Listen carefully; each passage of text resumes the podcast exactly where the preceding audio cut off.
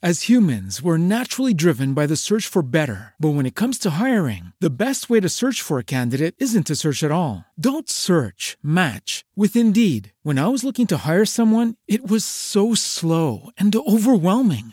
I wish I had used Indeed. If you need to hire, you need Indeed. Indeed is your matching and hiring platform with over 350 million global monthly visitors, according to Indeed data, and a matching engine that helps you find quality candidates fast. Ditch the busy work. Use Indeed for scheduling, screening, and messaging so you can connect with candidates faster. And Indeed doesn't just help you hire faster. 93% of employers agree Indeed delivers the highest quality matches compared to other job sites, according to a recent Indeed survey. And listeners of this show will get a $75 sponsored job credit to get your jobs more visibility at Indeed.com slash podcast. That's Indeed.com slash podcast. Terms and conditions apply.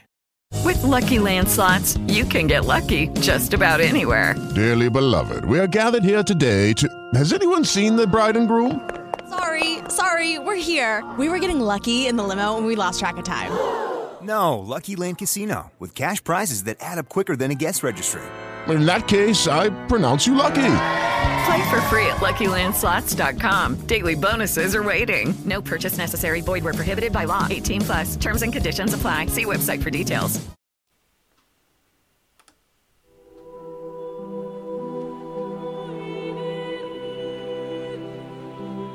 In quei giorni, gli artigiani di Austin Edil superarono qualsiasi altra opera avessero fatto prima. E venne loro l'idea di fabbricare gli anelli del potere. Era però Sauron a guidarne le fatiche, consapevole di tutto ciò che essi facevano. Egli desiderava infatti i reti degli elfi per tenerli sotto il proprio controllo. Ora gli elfi fabbricarono molti anelli, ma in segreto Sauron costruì un unico anello con cui dominare tutti gli altri, il potere dei quali era legato a quello con soggezione assoluta e destinato a durare solo quanto sarebbe durato il suo. Buona parte della forza e della volontà di Sauron fluì in quell'unico anello. Il potere degli agnelli elfici era infatti assai grande e così l'anello che avrebbe dovuto governarli doveva avere una potenza superiore e Sauron lo forgiò nella montagna di fuoco della terra d'ombra. E quando aveva l'unico anello su di sé, poteva percepire tutto ciò che si faceva per mezzo degli anelli minori. E così era in grado di vedere e di governare gli stessi pensieri di coloro che li portavano. Ma gli elfi non erano così facili da ingannare. Non appena Sauron si infilò al dito l'unico anello, essi furono consapevoli di lui e lo riconobbero e compresero che avrebbe voluto essere il padrone loro e di tutto quanto essi avevano forgiato. Così, adirati e spaventati, si sfilarono gli anelli. Sauron però, accortosi di essere stato smascherato e di non essere riuscito a ingannare gli elfi, montò in collera e si scagliò contro di loro in, in, guerra aperta, esigendo che tutti gli anelli gli fossero consegnati, dal momento che i fabbri elfici non sarebbero riusciti a fabbricarli senza la sua sapienza e senza il suo consiglio. Ma gli elfi fuggirono lontano da lui e salvarono tre dei propri anelli, che portarono via e che nascosero. Erano questi i tre che erano stati fabbricati per ultimi e che possedevano i poteri maggiori. Naria, Nenia e Vilia, così furono chiamati, ossia gli anelli del fuoco, dell'acqua e dell'aria, ornati di un rubino, di un adamante e di uno zaffiro. E fra tutti gli anelli elfici, Sauron bramò di impadronirsi soprattutto di questi, giacché chi ne fosse stato in possesso avrebbe potuto tenere lontane le ingiurie del tempo e procrastinare la stanchezza del mondo. Sette anelli egli diede ai nani, ma agli uomini ne diede nove giacché gli uomini si erano dimostrati in questa e in altre occasioni i più pronti a cedere alla sua volontà. E tutti gli anelli che dominò, Sauron li pervertì, e ciò fece, ciò fece con grande facilità, poiché aveva avuto parte nella loro fabbricazione, ed essi erano maledetti e alla fine tradirono tutti coloro che li usarono. In verità i nani si rivelarono tenaci e difficili da domare. Essi mal sopportano il dominio di altri e i pensieri dei loro cuori sono difficili da sondare né possono essere trasformati in ombre. I nani si servirono dei propri anelli soltanto per accumulare ricchezze, ma nei loro cuori si accesero l'ira e un'incontrollabile brama per loro, da cui derivò poi sufficiente male a vantaggio di Sauron. Gli uomini si dimostrarono più semplici da irretire. Coloro che adoperarono i nove anelli divennero potenti in vita e furono gli antichi re, stregoni e guerrieri. Conquistarono gloria e grandi ricchezze, ma tutto questo si volse poi a loro disgrazia. Ottennero, così sembrò, una vita senza fine, ma la vita divenne per loro insostenibile. Potevano aggirarsi, se lo volevano, invisibili agli occhi di tutti in questo mondo sotto il sole e potevano vedere cose di mondi invisibili agli uomini mortali. Ma troppo spesso vedevano solamente i fantasmi e le illusioni di Sauron e divennero per sempre invisibili, salvo a colui che portava l'anello dominante, ed entrarono nel mondo delle ombre. Essi erano i Nazgûl, gli spettri dell'anello, i più terribili servi del nemico. La tenebra li accompagnava ed essi urlavano con la voce della morte.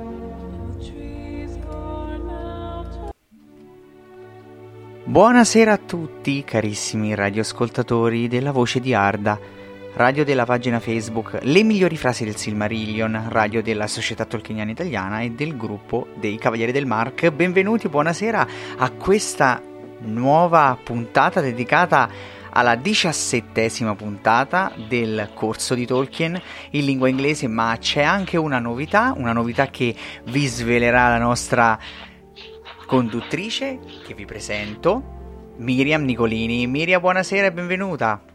Buonasera a tutti, buonasera Simone, buonasera ai nostri ospiti e buonasera anche a chi ci ascolta, come sempre fedelissimo in quest'ora che è più tarda di quanto avessimo previsto.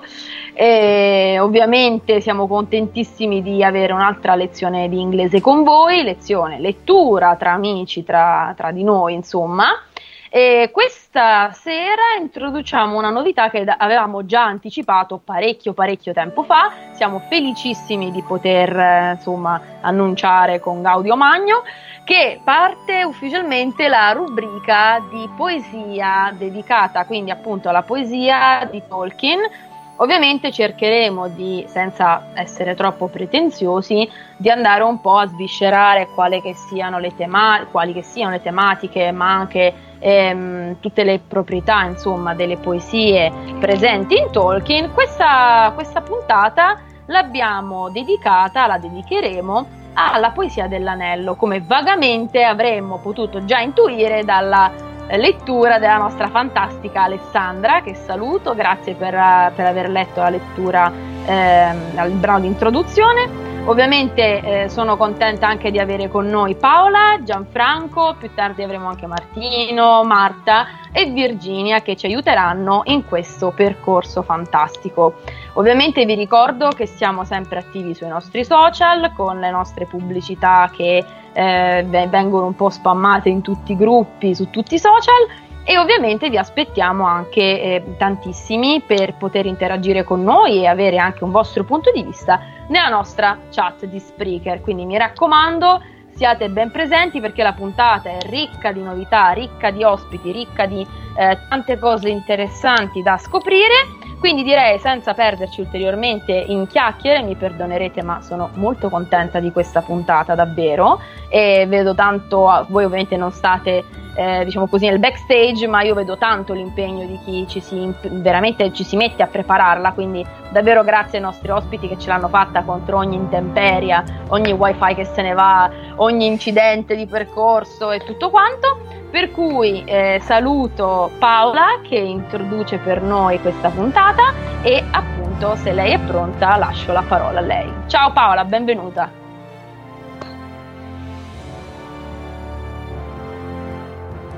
Ciao carissimi, mm, eccomi qua per questa puntata sulle poesie esagerate di Tolkien. Però io ho scelto di, di fare un'introduzione essenzialmente sulle poesie del Signore degli Anelli, eh, anche perché ehm, fino adesso abbiamo sempre mantenuto un, un tipo di lettura Signore degli Anelli o Hobbit e, e quindi non, non, mi perderò se non brevemente nelle, nelle altre poesie eh, di Tolkien, mm. eh, tipo eh, le poesie di Tom Bombadil, il, il libro eh, le poesie nel Silmarillion e io ho un, un lavoro le poesie del signore Nelli e questo è quello che ho ricavato. Allora, eh, come, come, forse molti eh, sapranno, molti dei giovani lettori o, o, meno giovani, il Signore degli Anelli è pieno, strapieno di poesie. Ho fatto la cosa,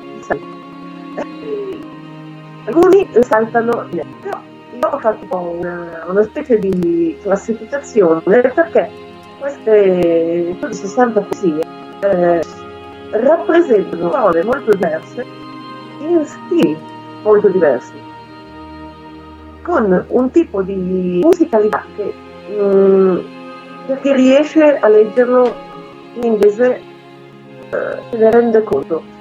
Purtroppo in tutte le edizioni a volte la musicalità è diversa. Uh, ieri abbiamo parlato della poesia dell'anello, questa invece è rimasta con sua, un suo ritmo, una sua potenza in traduzione.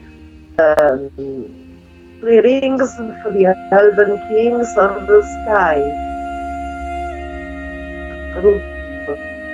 tradotto. Eh, Tenelli era sotto di cielo che risplende e poi via via una, una poesia che eh, si eh, somiglia molto alle altre nel resto del, del, libro, che ha apparentemente una struttura semplice A, B, A, B, The Rings for the Elven Kings of the Sky, uh, Seven for the Dwarves, The Lord of Stone, uh, The Doom to Die, uh, Darkthrone e riguardo a questo io uh, vi consiglio di vedere il, il blog di Chelo Poeta che adesso vi metto in, in, in, chat. E no non vi metto in chat perché non mi fa entrare. Ok niente. Chelo con la K lui è un esperto ha fatto delle, degli studi sulla poesia la rima dell'anello e l'enigma di Aragorn e, e, altre cose. Lui è molto meglio di me. Um, in ogni caso, eh, queste poesie del Signore degli Anelli sono state eh, considerate eh, estremamente musicali. Infatti, eh, in molti le hanno letteralmente musica. E mi, mi, mi basta citare i Clamari de Profundis, che adesso non sto ancora cercando di connettermi alla chat della, di, di speaker, ma vabbè, eh, i Clamari de Profundis non credo che ci sia motivo di link perché li conoscono tutti. Hanno fatto uh, hanno messo in musica la canzone di Arendil, hanno messo in musica, uh, credo, la canzone di Boromir e, e vari altri. E, e, ci sono stati anche altri, eh, altri che hanno, che hanno messo in musica queste canzoni e che dimostra quanto, eh, quanto evocative siano, evocative musicali siano queste, queste poesie. E io sto ancora tentando di entrare nella chat di Spreaker, ma fa niente. Io ho fatto una, una divisione. Allora, eh, tra le 60 più poesie del Signore degli Anelli ci sono delle brevi poesie, mh, mm, come detto, struttura semplicissima a B, a B, ma che potremmo definire narrative, cioè hanno un contenuto cruciale per la narrazione. Ovviamente prima di tutte la poesia dell'Anello, però segue anche l'enigma di Aragorn. Mm, uh, cerca no, quella, quella la profezia di Isildur. Eh, non mi viene l'enigma di Aragorn, c'è anche la profezia di Isildur, cerca la spada che fu rotta, in inglese Sick for the Sword that was broken, molto, molto semplice, molto immediato.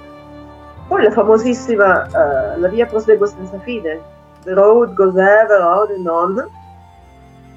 E eh, mi piace inserire in questo, in questo gruppo una, una, poesia che viene.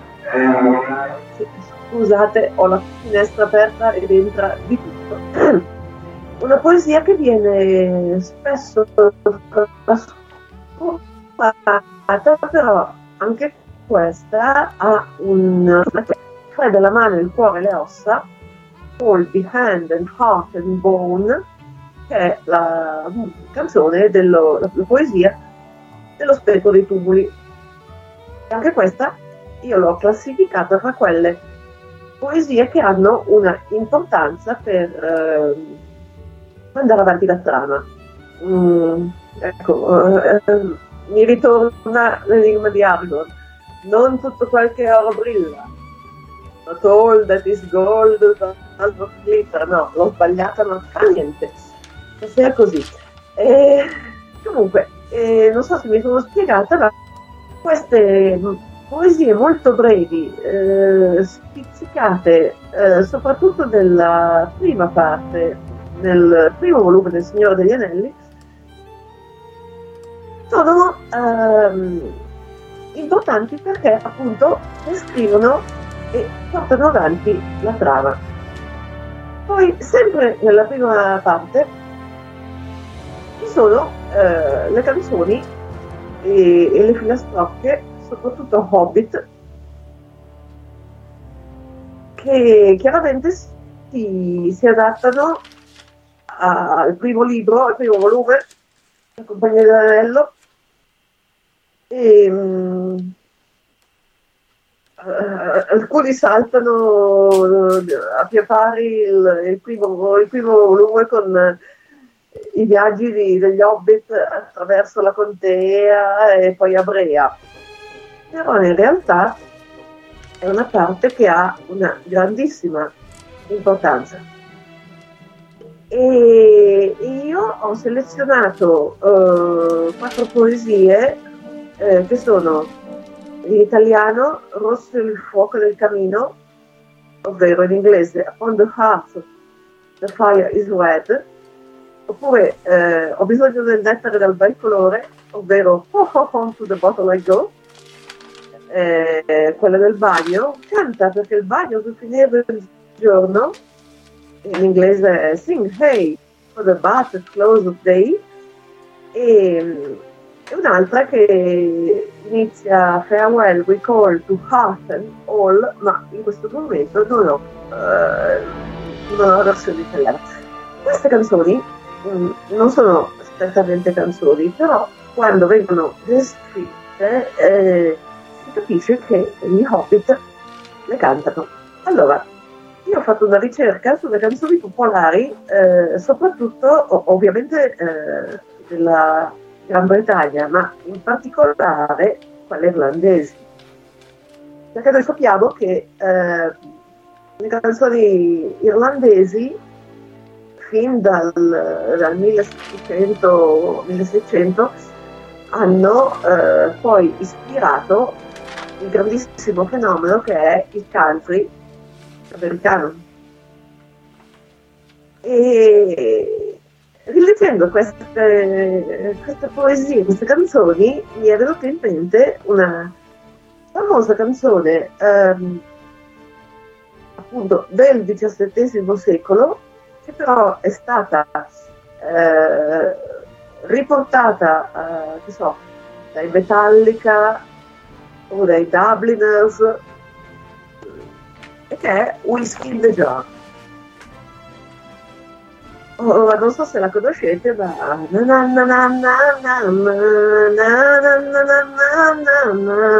Ecco. tutte queste canzoni Hobbit possono applicarsi meravigliosamente alla musica di Whiskey in the Jar Upon the heart the fire is red Ho ho ho to the bottle I go Sing hey for the part of close day Ecco, questa cosa mi ha, mi ha, affascinato. Io ora vi chiedo scusa se vi ho eh, sfracellato i timpani con, eh, con la mia presunta abilità di cantante, ma ecco, mh, mm, però mi piace che, sia, che ci sia questo, questo, dettaglio che le canzoni di Hobbit possono essere applicate benissimo a qualsiasi eh, musica eh,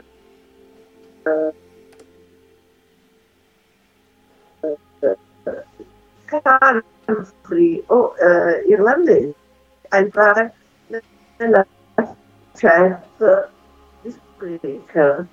Forse i figli di, di Crea non ci potevano, ma adesso non sono via, non sono persi.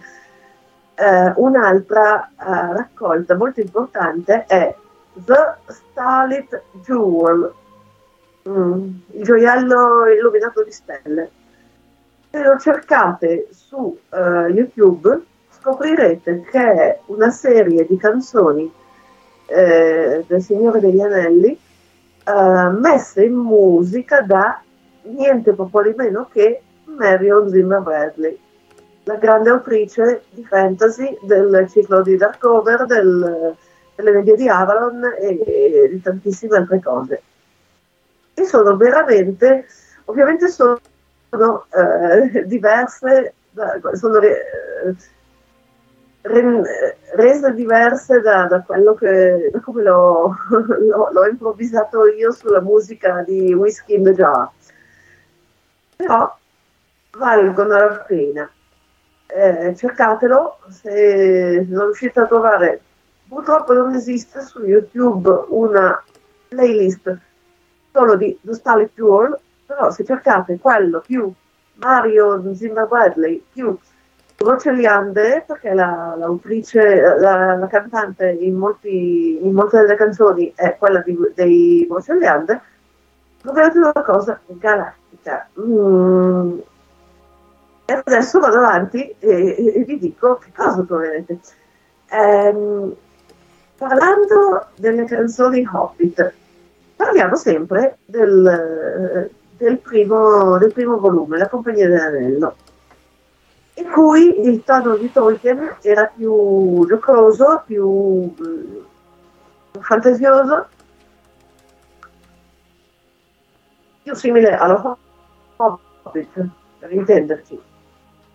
Per cui ci sono un paio di filastrocche, mh, mm, una che è una classica, eh, da Risaline Mary Olin, eh, che è quella dell'uomo della luna, ehm, che si trova anche altrove, adesso ci arrivo, e poi quella del troll, mm, Troll Set Alone on the Seat of Stone, eh, chiamato in italiano Il Vagabondo, perché a quell'epoca, quando l'ha tradotto Aliata, non, non esisteva una parola per troll, cioè non, non esisteva la parola troll come noi la usiamo adesso.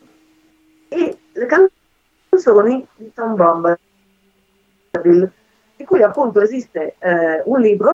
As humans, we're naturally driven by the search for better. But when it comes to hiring, the best way to search for a candidate isn't to search at all. Don't search, match with Indeed. When I was looking to hire someone, it was so slow and overwhelming. I wish I had used Indeed. If you need to hire, you need Indeed. Indeed is your matching and hiring platform with over 350 million global monthly visitors, according to Indeed data, and a matching engine that helps you find quality candidates fast. Ditch the busy work. Use Indeed for scheduling, screening, and messaging so you can connect with candidates faster. And Indeed doesn't just help you hire faster. 93% of employers agree Indeed delivers the highest quality matches compared to other job sites according to a recent Indeed survey. And listeners of this show will get a $75 sponsored job credit to get your jobs more visibility at Indeed.com slash podcast. That's Indeed.com slash podcast. Terms and conditions apply.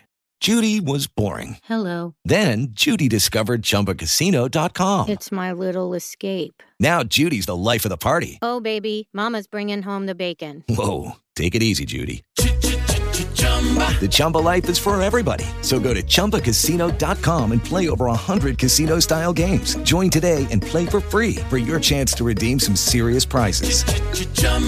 ChumbaCasino.com. No purchase necessary. Void where prohibited by law. 18 plus terms and conditions apply. See website for details.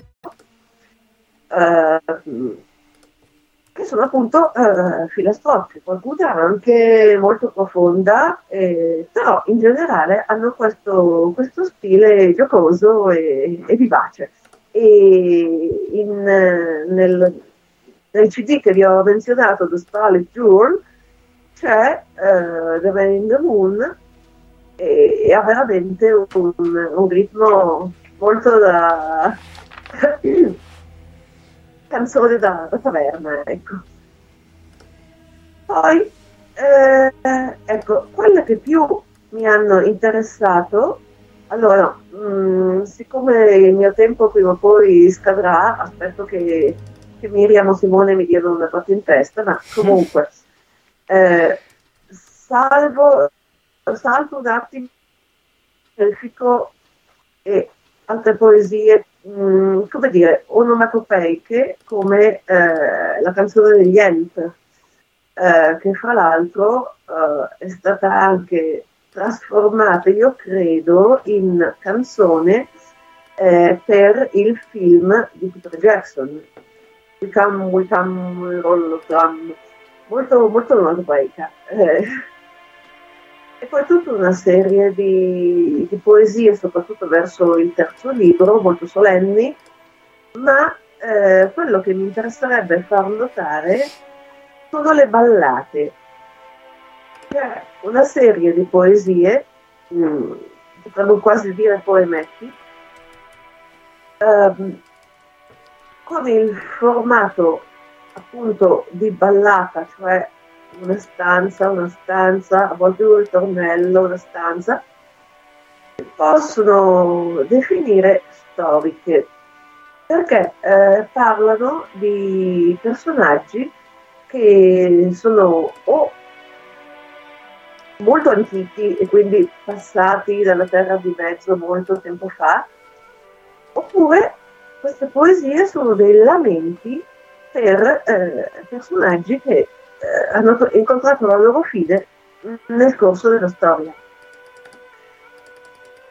E posso menzionare la canzone di Gil Galad, mh, la canzone di Berne Luthien cantata da Aragorn, la canzone di Earendil cantata da Bilbo e c'è la canzone di Nimrodel, anche questa la trovate in uh, The Starlit Jewel e, e poi uh, la canzone di Durin cantata credo da Gimli e poi appunto canzoni lamenti in memoria di personaggi appena trapassati come la canzone di Gandalf cantata da Sam e la canzone Boromir cantata da Aragorn e Legolas.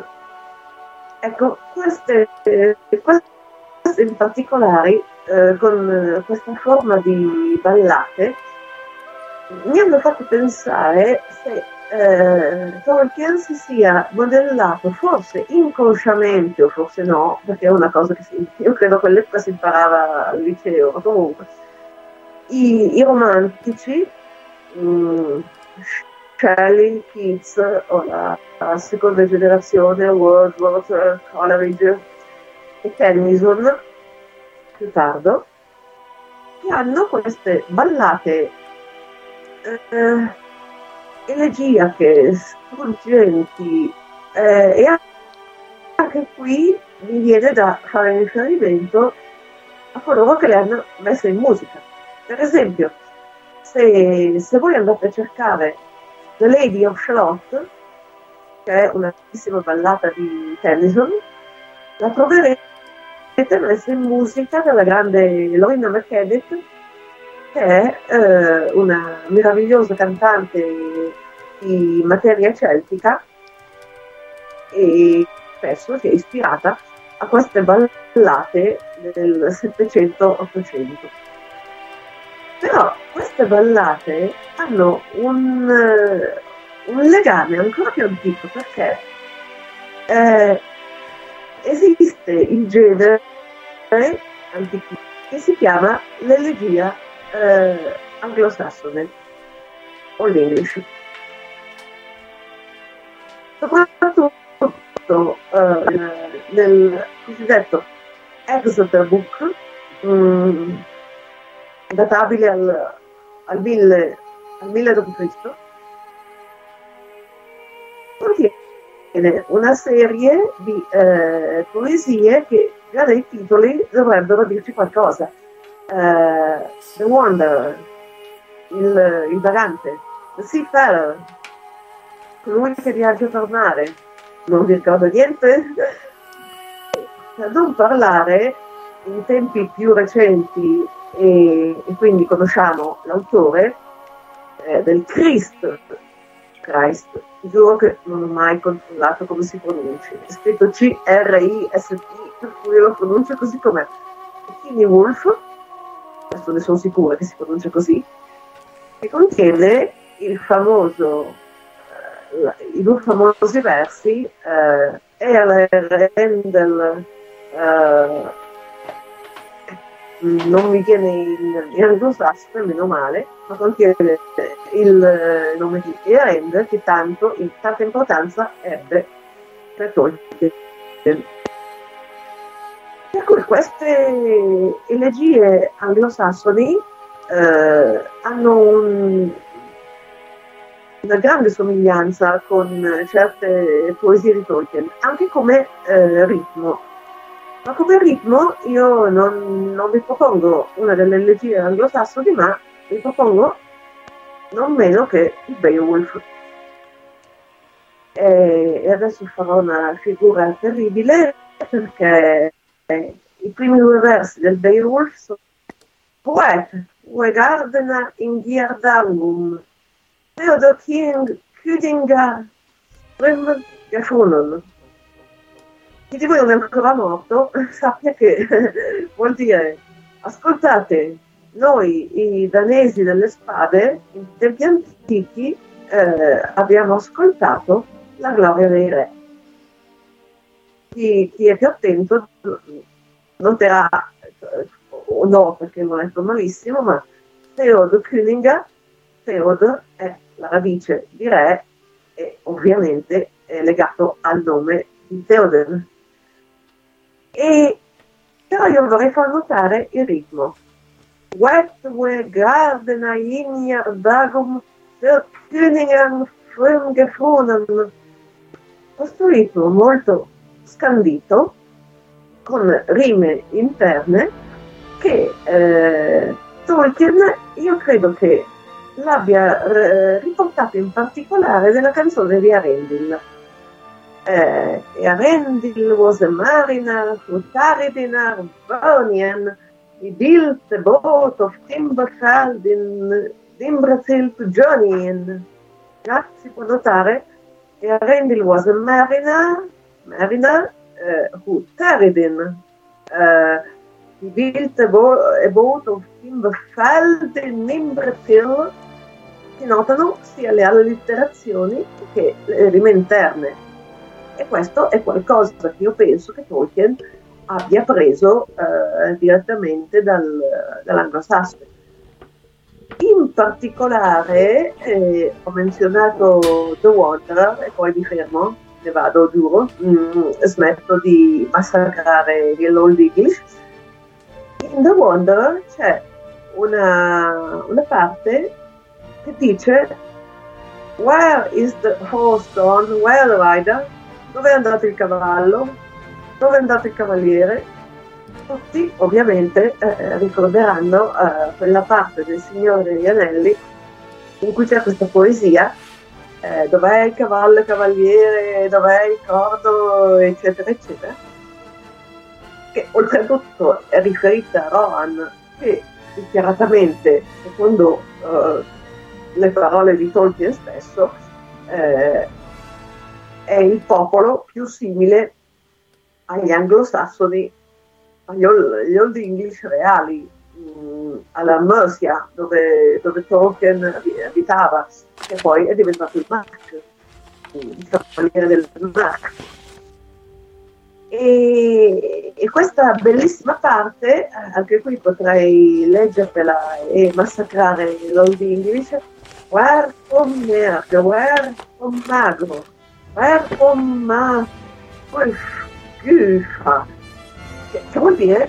Dove è andato il cavallo, dove il cavaliere, dove è il donatore di tesori. E poi va avanti dicendo dove sono i, i posti alla festa, dove sono le, le, le, i festeggiamenti della sala, ahimè la, la, coppa splendente, ahimè il guerriero in cotta di maglia, ahimè lo splendore del principe, come è passato quel tempo oscuro sotto la copertura della notte come se non fosse mai stato. Ora, la poesia di Tolkien eh, non è esattamente così, um, ovviamente lui l'ha, l'ha rievocata, però ancora una volta vediamo come Tolkien si sia ispirato a grandi temi universali, così come per le sue ballate si è ispirato all'elegia, al lamento, al, al, al dolore, alla lontananza, così in queste poesie ispirate alla, alla poesia anglosassone. As humans, we're naturally driven by the search for better. But when it comes to hiring, the best way to search for a candidate isn't to search at all. Don't search, match with Indeed. When I was looking to hire someone, it was so slow and overwhelming. I wish I had used Indeed. If you need to hire, you need Indeed. Indeed is your matching and hiring platform with over 350 million global monthly visitors, according to Indeed data, and a matching engine that helps you find quality candidates fast. Ditch the busy work. Use Indeed for scheduling, screening, and messaging so you can connect with candidates faster. And Indeed doesn't just help you hire faster. 93% of employers agree Indeed delivers the highest quality matches compared to other job sites according to a recent Indeed survey. And listeners of this show will get a $75 sponsored job credit to get your jobs more visibility at Indeed.com slash podcast. That's Indeed.com slash podcast. Terms and conditions apply. Okay, round two. Name something that's not boring. A laundry? Ooh, a book club. Computer solitaire, huh? Ah, oh, sorry, we were looking for Chumba Casino. That's right. ChumbaCasino.com has over 100 casino style games. Join today and play for free for your chance to redeem some serious prizes. ChumbaCasino.com. No purchase necessary. Full prohibited by law. 18 plus terms and conditions apply. See website for details. Um, ha, inserito il tema dell'Ubbisunt, uh, dove sono le nevi del passato. Eh, un, qualcosa che si trova anche nella poesia francese. Eh, mia madre mi ucciderà, però non, non mi ricordo più il poeta.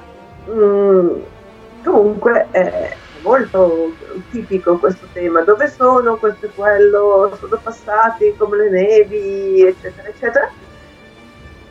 E, e questo soprattutto situato dove, dove Tolkien li ha messi canzone dove sono cavalli e cavaliere eh, nell'ambito del finale, eh, nella, gloria della, della, vittoria o l'attesa della vittoria dei Rohirrim dei, e, di Aragorn, oppure quelle ballate elegiache tipo eh, appunto la canzone di Beren Lúthien o quella di Arendil. E, e poi appunto adesso non ricordo, ma eh, ho detto che alcune sono per chi è, chi è morto di recente. Um, One Evening in the Shire was Grey è dedicata a Gandalf. So One over Fenton Field è dedicata a Boromir. E mi piace ricordare, seduto accanto al fuoco rifletto, I sit beside the fire and think, che è un po' come se Bilbo mh, mm, il suo uh, epitafio.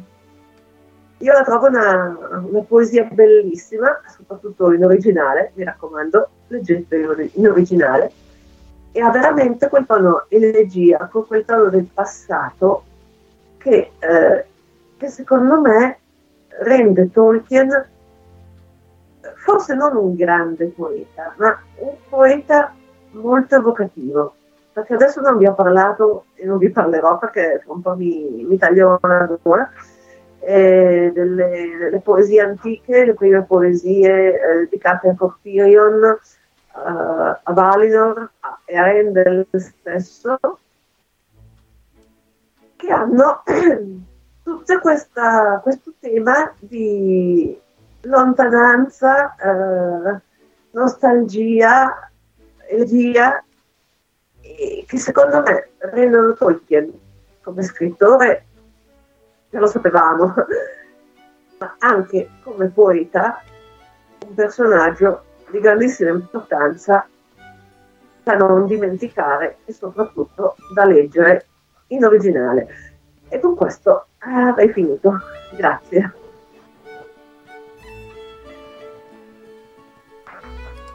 Benissimo Paola, grazie mille, grazie davvero, è assolutamente come sempre brillante, entusiasmante e ci divertiamo sempre un sacco quando parli tu perché riesci sempre a portare quel, quel brio necessario anche um, appunto a rendere un po' più scorrevoli certi argomenti che eh, possono essere più accademici, più, eh, passatemi il termine, pesanti. Quindi grazie veramente perché abbiamo iniziato, devo dire, col botto e soprattutto mi interessava tantissimo vedere come eh, anche chi ha, mm, ci ha tenuto a intervenire stasera si sia focalizzato su diversi aspetti, quindi veramente c'è tanto da dire e vi dico anche altri ospiti volevano intervenire, non sono riusciti per vari motivi, ma penso che si mm, potrebbe veramente parlare molto molto a lungo di questo argomento, quindi oso sperare in positivo per le prossime puntate sulla poesia. Ovviamente non faremo tutte le puntate dedicate ogni volta a una poesia diversa, però sarebbe anche bello ascoltare da voi quali potrebbero essere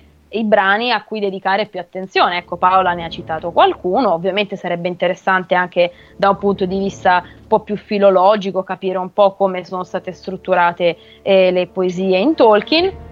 Ovviamente potremmo concentrarci maggiormente su quelle presenti, come diceva Paola, nel Signore degli Anelli, non solo perché sono di, un, di pubblico dominio un po' più, ecco, diciamo così, più accessibili, ma anche perché eh, potrebbero essere considerate estremamente canoniche, quindi potremmo attenerci a quel tipo di seminato. Naturalmente noi aspettiamo i vostri suggerimenti e volevo aggiungere una cosa a quello che diceva Paola, un paio di cosine, che leggendo così, leggiucchiando quella, eh, poi ovviamente vi faccio sempre portare da, nell'aere da mille considerazioni, quindi ovviamente eh, mi, mi, vogliate scusare per questo.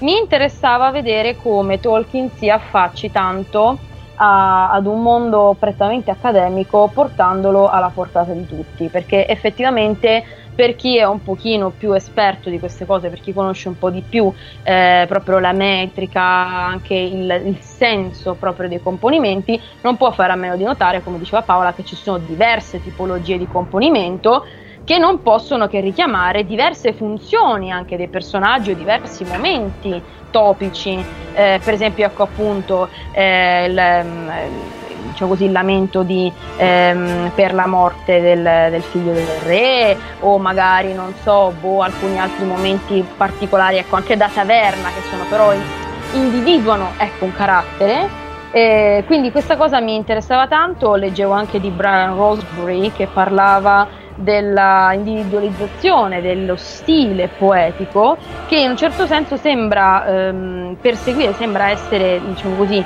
ehm, grato, ecco, sembra essere dedito agli, agli, espedienti narrativi ed espressivi di Tolkien. Quindi diciamo che ehm, riesce Tolkien a individuare un carattere particolare con una, un tipo di poetica particolare, no?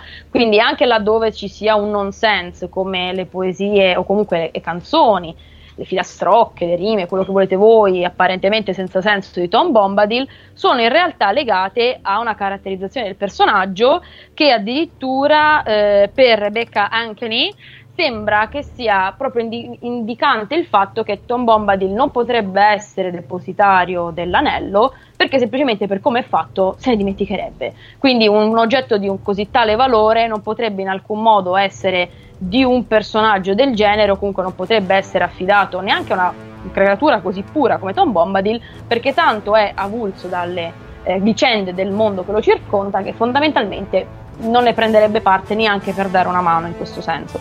E, ehm, anche a livello metrico è molto interessante, non solo perché richiama tanto per i cataloghi, per le anafore, per gli espedienti tipo gli epiteti, no? quindi richiama tanto il mondo classico Tolkien, ehm, ma anche perché appunto richiama tante volte eh, un ambito un po' più ecco, di nicchia come l'Old English, quindi che ne so, poemi come The Wanderer Ehm, è interessante anche dal punto di vista metrico perché anche quelle che sono le poesiole più semplici, tipo appunto Tom Bombadil, sono in realtà depositari eh, di ehm, metri classici assolutamente tecnici, per esempio gli spondei, per esempio, non so, l'anfibraco, oppure non so. Ehm, il trocheo, il giambo, no? Metri, tutta, tutta metrica classica che non può che richiamare i grandi poemi epici e questo ricorda tanto la tradizione orale. Un'altra cosa importantissima in Tolkien da notare è che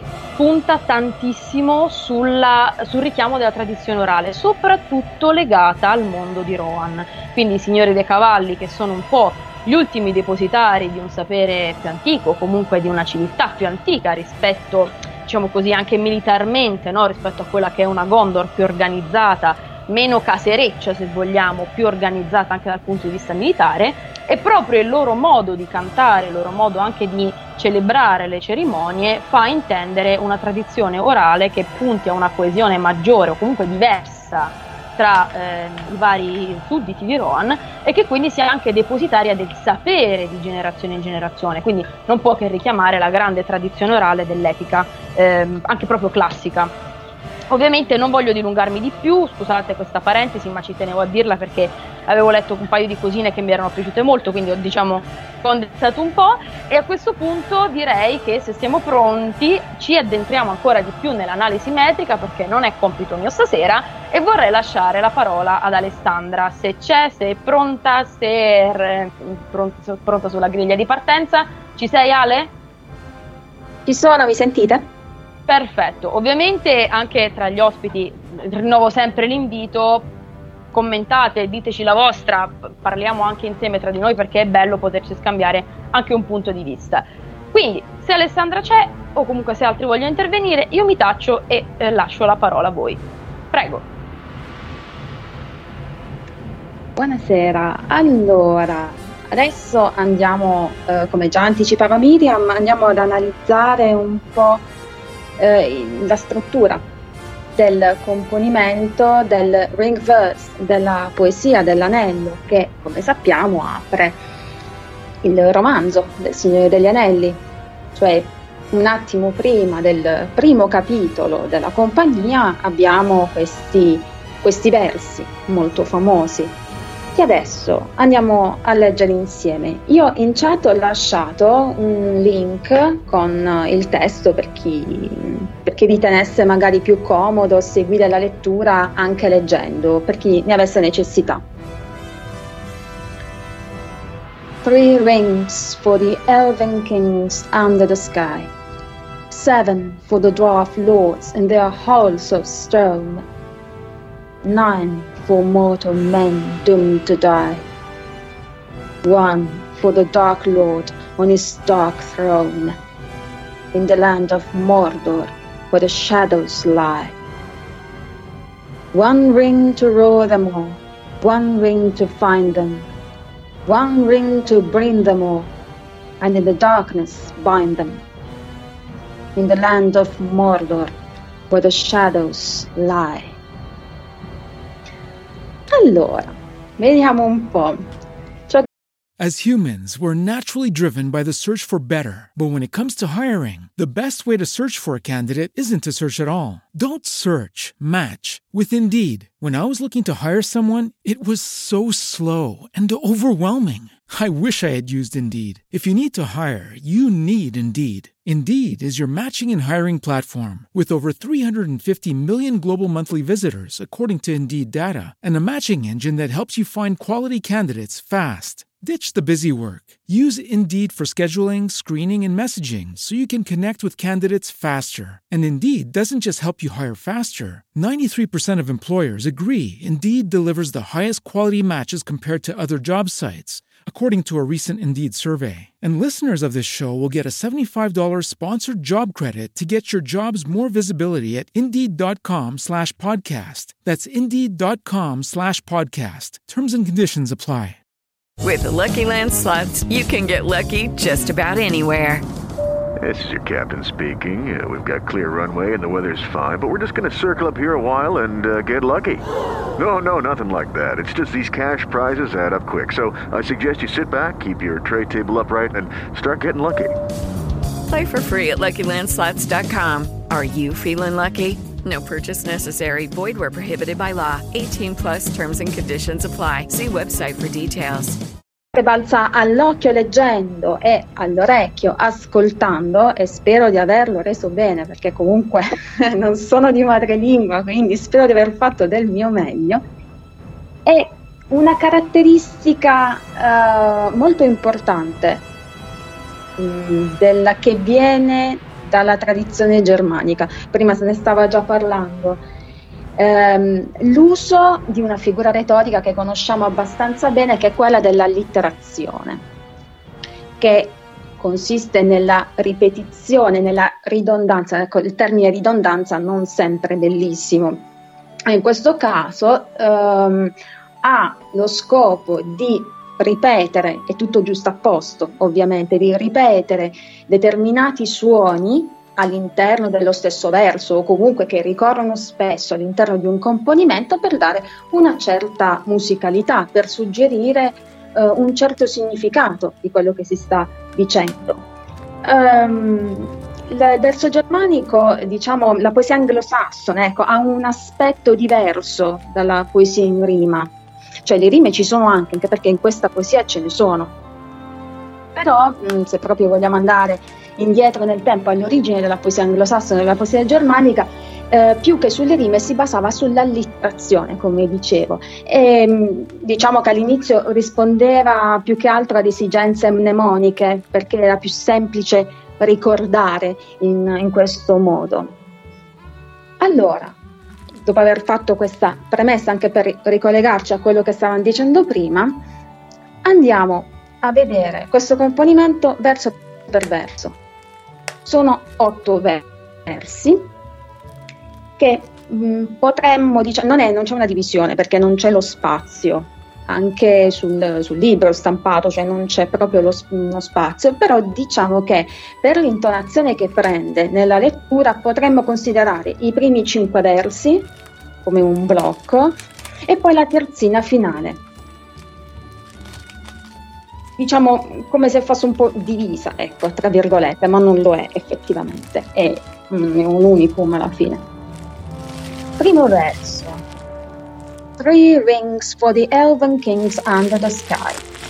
Faccio una traduzione eh, letterale al volo perché di traduzione mh, mm, ci occuperemo negli interventi eh, con, con, Gianfranco, credo dopo farà, parlerà di eh, traduzione, quindi eh, io farò giusto una traduzione letterale tanto per capirci, ecco, giusto per capire cosa c'è scritto, non, non sarà accurata la traduzione. Quindi tre anelli per i re degli elfi sotto il cielo, c'è scritto letteralmente. Ok, innanzitutto eh, diciamo, quindi i tre anelli del, si sta parlando dei tre anelli eh, degli elfi, Naria, Nenia e Vilia, forgiati da Celebrimbor e dati rispettivamente a Círdan il Carpentiere, che successivamente lo passò a Gandalf, poi l'anello che venne dato a Galadriel e quello a Gilgalad, che poi lo passò ad Elrond. Questo è giusto per riprendere un po' quello che era successo. questo under the sky, no, che esprime l'elevatezza dei primogeniti, degli elfi, primogeniti di Luvatar, unici esseri immortali. E come viene suggerito a livello fonico questa cosa qui? Con l'utilizzo di eh, vocali come I ed E, che sono vocali anteriori perché quando vengono pronunciate, se ci provate, vengono pronunciate anteriormente qui. Chi conosce il trapezio vocalico sa di che cosa sto parlando. Adesso non mi posso dilungare certamente su questa cosa, altrimenti posso stare fino a domani mattina e non è veramente il caso. Quindi, uh, Three Rings for the Elven Kings Under the Sky. Beh, abbiamo poi alla fine questa A bassa, che è una vocale bassa e centrale, ma vabbè, dobbiamo pure esprimerci e mettere delle altre parole all'interno del verso, non è che tutte devono essere le stesse vocali, no, però c'è un forte richiamo di I, E, che sono tutte vocali alte, anche a suggerire l'elevatezza degli elfi, anche a dare leggerezza a questo, a questo verso, anche quando lo leggiamo acusticamente. Poi andando avanti, il secondo verso, seven for the dwarf lords in their halls of stone, sette anelli ovviamente, per i eh, signori dei nani nelle loro sale o aule di pietra.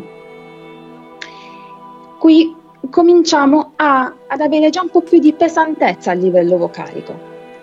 Abbiamo 7, ok, di nuovo una E, 4, 4 comunque sta scritto in tutti i versi e ricorre e va bene. For the dwarf lords in their halls of stone. Trascritti foneticamente, le O aperte, basse aperte, che poi in inglese non abbiamo A, E, I, O, U come in italiano, che sono molto precisi come suoni, abbiamo molti suoni misti. Questa è una O aperta che rasenta il suono di A a volte, sembra o una A profonda o una O molto aperta, è più una O molto aperta, che sembra una mezza A, diciamo così strana, e viene segnata praticamente con eh, un cerchio a sinistro e se proviamo a fare la trascrizione fonetica di questo verso, vediamo che è sempre la stessa, for, poi dwarf, lords, halls, le ho mh, mm, pronunciate in maniera un po' enfatica, diciamo così, le ho un po' esagerate, giusto per far capire. Quindi già questi suoni un po' più profondi un po' la profondità eh, raggiunta dai nani quando si mettono lì a scavare nelle montagne e infatti poi il verso si conclude con questo termine stone, la pietra, e ehm, quindi eh, gli anelli dei principi dei nani, no? la cui avidità li portò all'accumulo ossessivo di ricchezze, di tesori, quindi questo desiderio di accumulare eh, ricchezze li spinge a scavare in profondità nelle montagne e quindi a livello fonico questo Halls of Stone con questa occlusiva dentale sorda, che sarebbe la T, anzi T perché la T è il grafema in realtà, perché occlusiva? Perché chiudiamo, creiamo appunto un'occlusione, la lingua contro i denti, quindi occlusiva dentale per questo, sorda perché non c'è eh, vibrazione delle corde vocali. E quindi abbiamo un suono duro che riesce a contrapporre le vaste aule dei nani scavate sottoterra ai cieli che sovrastano gli elfi. Poi abbiamo anche una forte allitterazione di fricative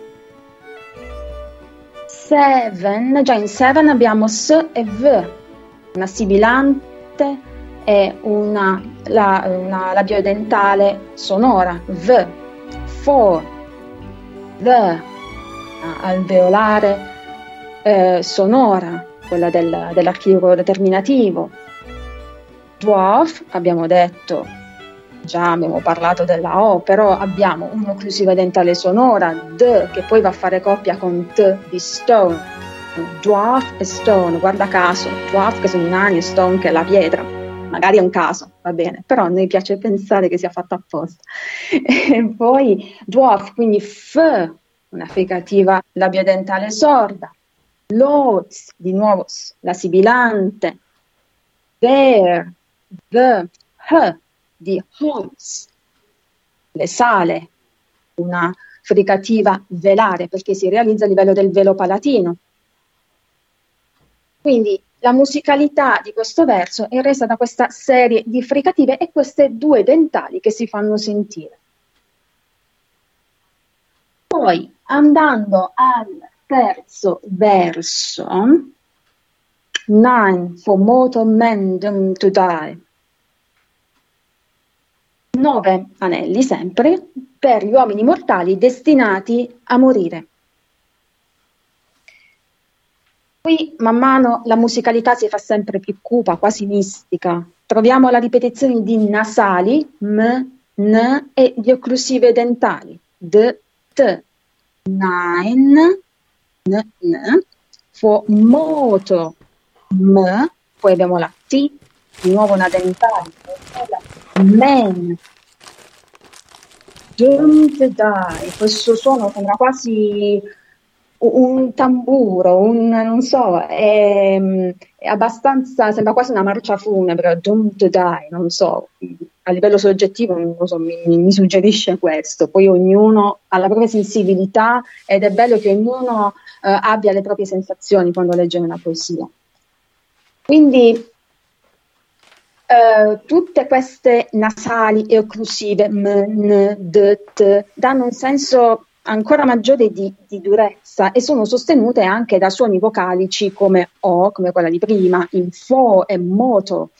Quindi abbiamo una vocale bassa e posteriore e poi abbiamo U di dung, mm, che è alta, perché viene realizzata, se ci fate caso, l'aria, la, mm, l'area di risonanza dell'aria è dietro la nuca, U però è posteriore, è cupa, e, e, poi abbiamo il dittongo I all'inizio e alla fine del verso che racchiude con nine e die, nine for mortal man to die. Tutto questo appunto abbiamo detto da cupezza e che scaturisce dal senso di morte alla quale gli uomini sono destinati e questa immagine della morte viene reiterata due volte all'interno dello stesso verso, cioè gli uomini sono moto, tali, e doomed to die, destinati a morire, cioè questo costrutto che oseremmo definire pleonastico serve proprio ad enfatizzare il concetto di morte. E anche Tolkien, ehm, magari al termine di questo intervento posso mettere eh, due link. Uno, ehm, molti forse l'avranno già ascoltato, è quello in cui mh, Tolkien eh, legge, recita questa poesia, e poi ce n'è anche un'altra molto bella recitata da Christopher Lee il nostro Saruman, quindi eh, è molto interessante ecco, ascoltare questa poesia, poesia scusate, recitata da loro. E Tolkien mh, mm, batte molto aspramente, dicevo, sulle dentali, Doom to Die, mh, mm, lo potrete sentire. E questa immagine della morte prefigura il destino di tutti gli uomini. Va bene, conosciamo la morte come dono di Luvatar ai secondogeniti, cioè agli uomini, è un dono lo sappiamo, ne abbiamo anche parlato in qualche puntata precedente, ma il destino dei nove è molto diverso perché essendo stati corrotti da Sauron mh, mm, hanno perso man mano le sembianze fisiche divenendo degli spettri dell'anello, i Nazgûl. In maniera Nazg vuol dire anello e Gul spettro. e, ma poi è al quarto e al quinto verso che incontriamo l'unico anello. One for the Dark Lord on his dark throne. Uno per il Signore Oscuro sul suo trono oscuro. Dopo il climax dei primi tre versi che vanno in crescendo, Three Rings, Seven, Nine, ci troviamo One, cioè ci si imbatte nel numero uno. 1, 7, scusate, 3, 7, 9, 1 si può proporre l'attenzione del lettore davanti alla superiorità dell'unico anello. E Sauron viene indicato con l'epiteto di Dark Lord, l'oscuro signore. Lo signore siede su di un oscuro trono. Quindi Dark è il Lord, Dark è anche il suo throne, così come lo è la sua terra, Mordor, che vedremo nel verso successivo. Perché Mordor in Sindarin è composto da due parti, Mor scuro, Dor terra è giusto una piccola parentesi. Quindi andiamo al quinto verso. in the land of Mordor where the shadows lie, nella terra di Mordor dove le ombre si stendono. Poi vedremo questo lie che è un verbo che significa mille cose in inglese e vedremo un po' quando si parlerà di traduzione, penso che se ne parlerà abbastanza, ma già se ne parla in generale, quindi non saremo i primi. E, quindi è ad Mordor, come dicevamo, che si muovono queste shadows, queste ombre indicate con la maiuscola, per creare la figura retorica dell'allegoria che serve a personificare. Infatti esse possono essere identificate con il male per antonomasia, male che è al servizio di Sauron. Attenzione al detto Mordor, anche Tolkien pronuncia proprio così Mordor, con una R molto marcata. E, e fa ridere che ne stia parlando io perché ho di- difficoltà a pronunciare la vibrante perché ho la lingua corta per conformazione, non riesco a tenere la R, quindi ne sto parlando io alla grande. Cercherò di sforzarmi tantissimo.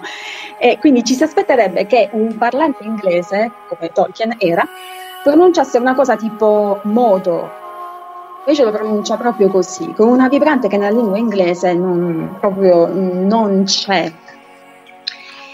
E, e appunto, e probabilmente può servire per rendere l'oscurità di Sauron e di Mordor attraverso questo espediente fonetico che vorrebbe riprodurre in qualche modo la durezza, l'asperità della lingua nera, forse è una mia supposizione, e poi anche perché è un'allitterazione con throne prima, con bring di dopo, anche bring lo leggerà così, lo vediamo nel verso successivo. E questo se mi permettete, io farei una piccola digressione su questo argomento. Perché a questo proposito mi è venuto in mente ciò che disse Gordon Craig, regista teatrale vissuto a cavallo del XVIII, del, eh, del XIX e del XX secolo, morì negli anni 60, su Henry Irving, attore inglese che però morì nel 1905, quindi comunque era vissuto un po' prima, però si erano ovviamente conosciuti e Craig, soprattutto per quanto riguardava la scenografia, la pratica dell'attore, aveva teorizzato una nuova idea di teatro, meno convenzionale, che potesse soprattutto calarsi nella società moderna. Uh, Irving era per lui un modello di attore che doveva essere un punto di riferimento per molti e lo considerava un attore completo.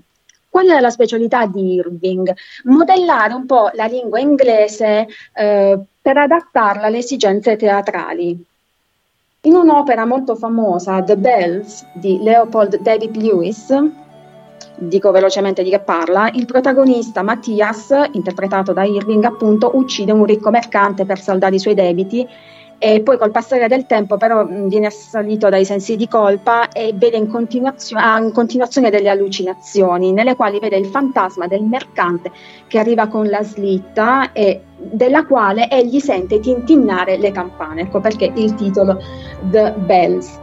E la cosa particolare è che nella scena, quasi alla fine del terzo atto, ehm, Mattias ha un incubo in cui sogna di confessare il suo crimine, ha un momento di delirio e dice, eh, vabbè non sto qui a spiegare tutta la battuta perché non è il contesto giusto, però a un certo punto dice questo, you will be rich, però rich lo pronuncia Ritz sarai ricco. Ritz, questa serie di Ritz pronunciate in questo modo ehm, costituiscono un contrappunto sonoro tra la voce di Irving e il suono regolare delle campanelle della slitta. Questo è per dire che comunque tante volte si può adattare, anche come ha fatto Tolkien, adattare un po', cioè uscire dalle regole della fonologia di una lingua eh, per poter ehm, rendere meglio determinati concetti. Diceva Irving, la pronuncia a teatro dovrebbe essere semplice e non affettata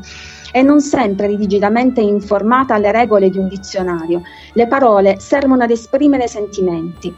Gli accenti del piacere sono diversi dagli accenti del dolore è un sentimento espresso più accuratamente, secondo natura, per mezzo di una variazione sonora non prevista dalle regole di pronuncia, allora tali regole imperfette devono essere infrante per adeguarsi alla naturalezza.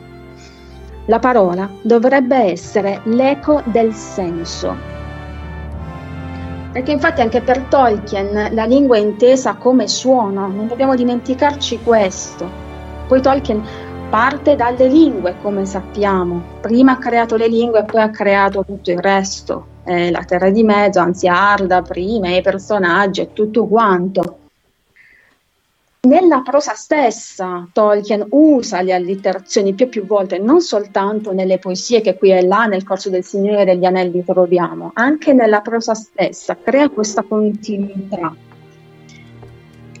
Dopo aver fatto questa digressione che spero non vi abbia stancato, ma a me era venuto in mente in maniera abbastanza naturale, ci tenevo molto a fare questa, mm, insomma, volevo recuperare ecco, questo concetto anche attraverso il teatro. E andiamo alla terzina finale della poesia dell'anello. One ring to row them all, one ring to find them, one ring to bring them all, and in the darkness bind them, in the land of Mordor where the shadows lie.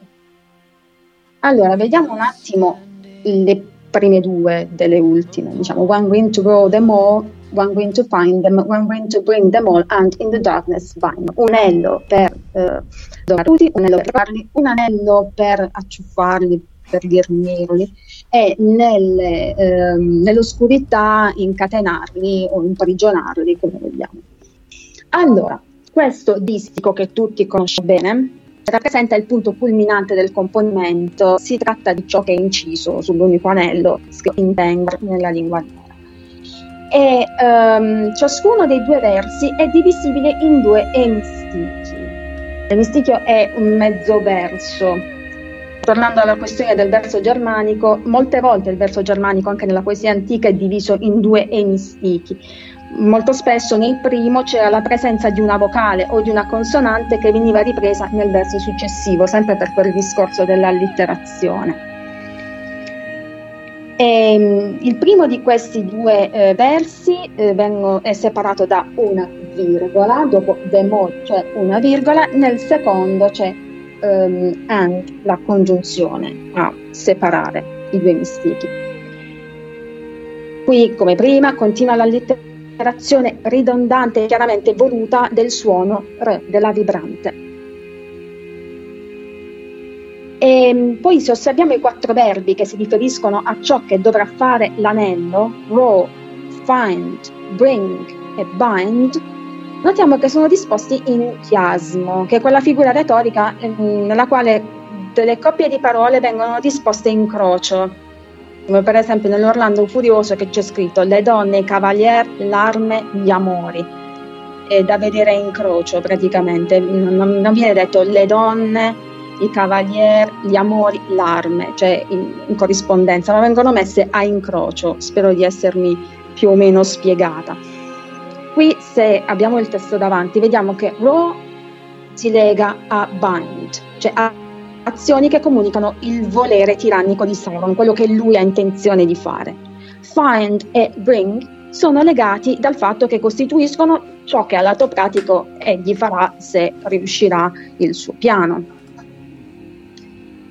E l'ottavo verso poi ripete quanto espresso dal verso 5, è praticamente lo stesso. In the land of Mordor, where the shadows lie e suggella quasi in modo lapidario la maledizione di Sauron, agisce un po' da monito, insomma un po' inquietante, ecco.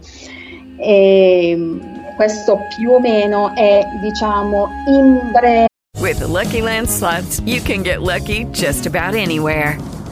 This is your captain speaking. Uh, we've got clear runway and the weather's fine, but we're just going to circle up here a while and uh, get lucky.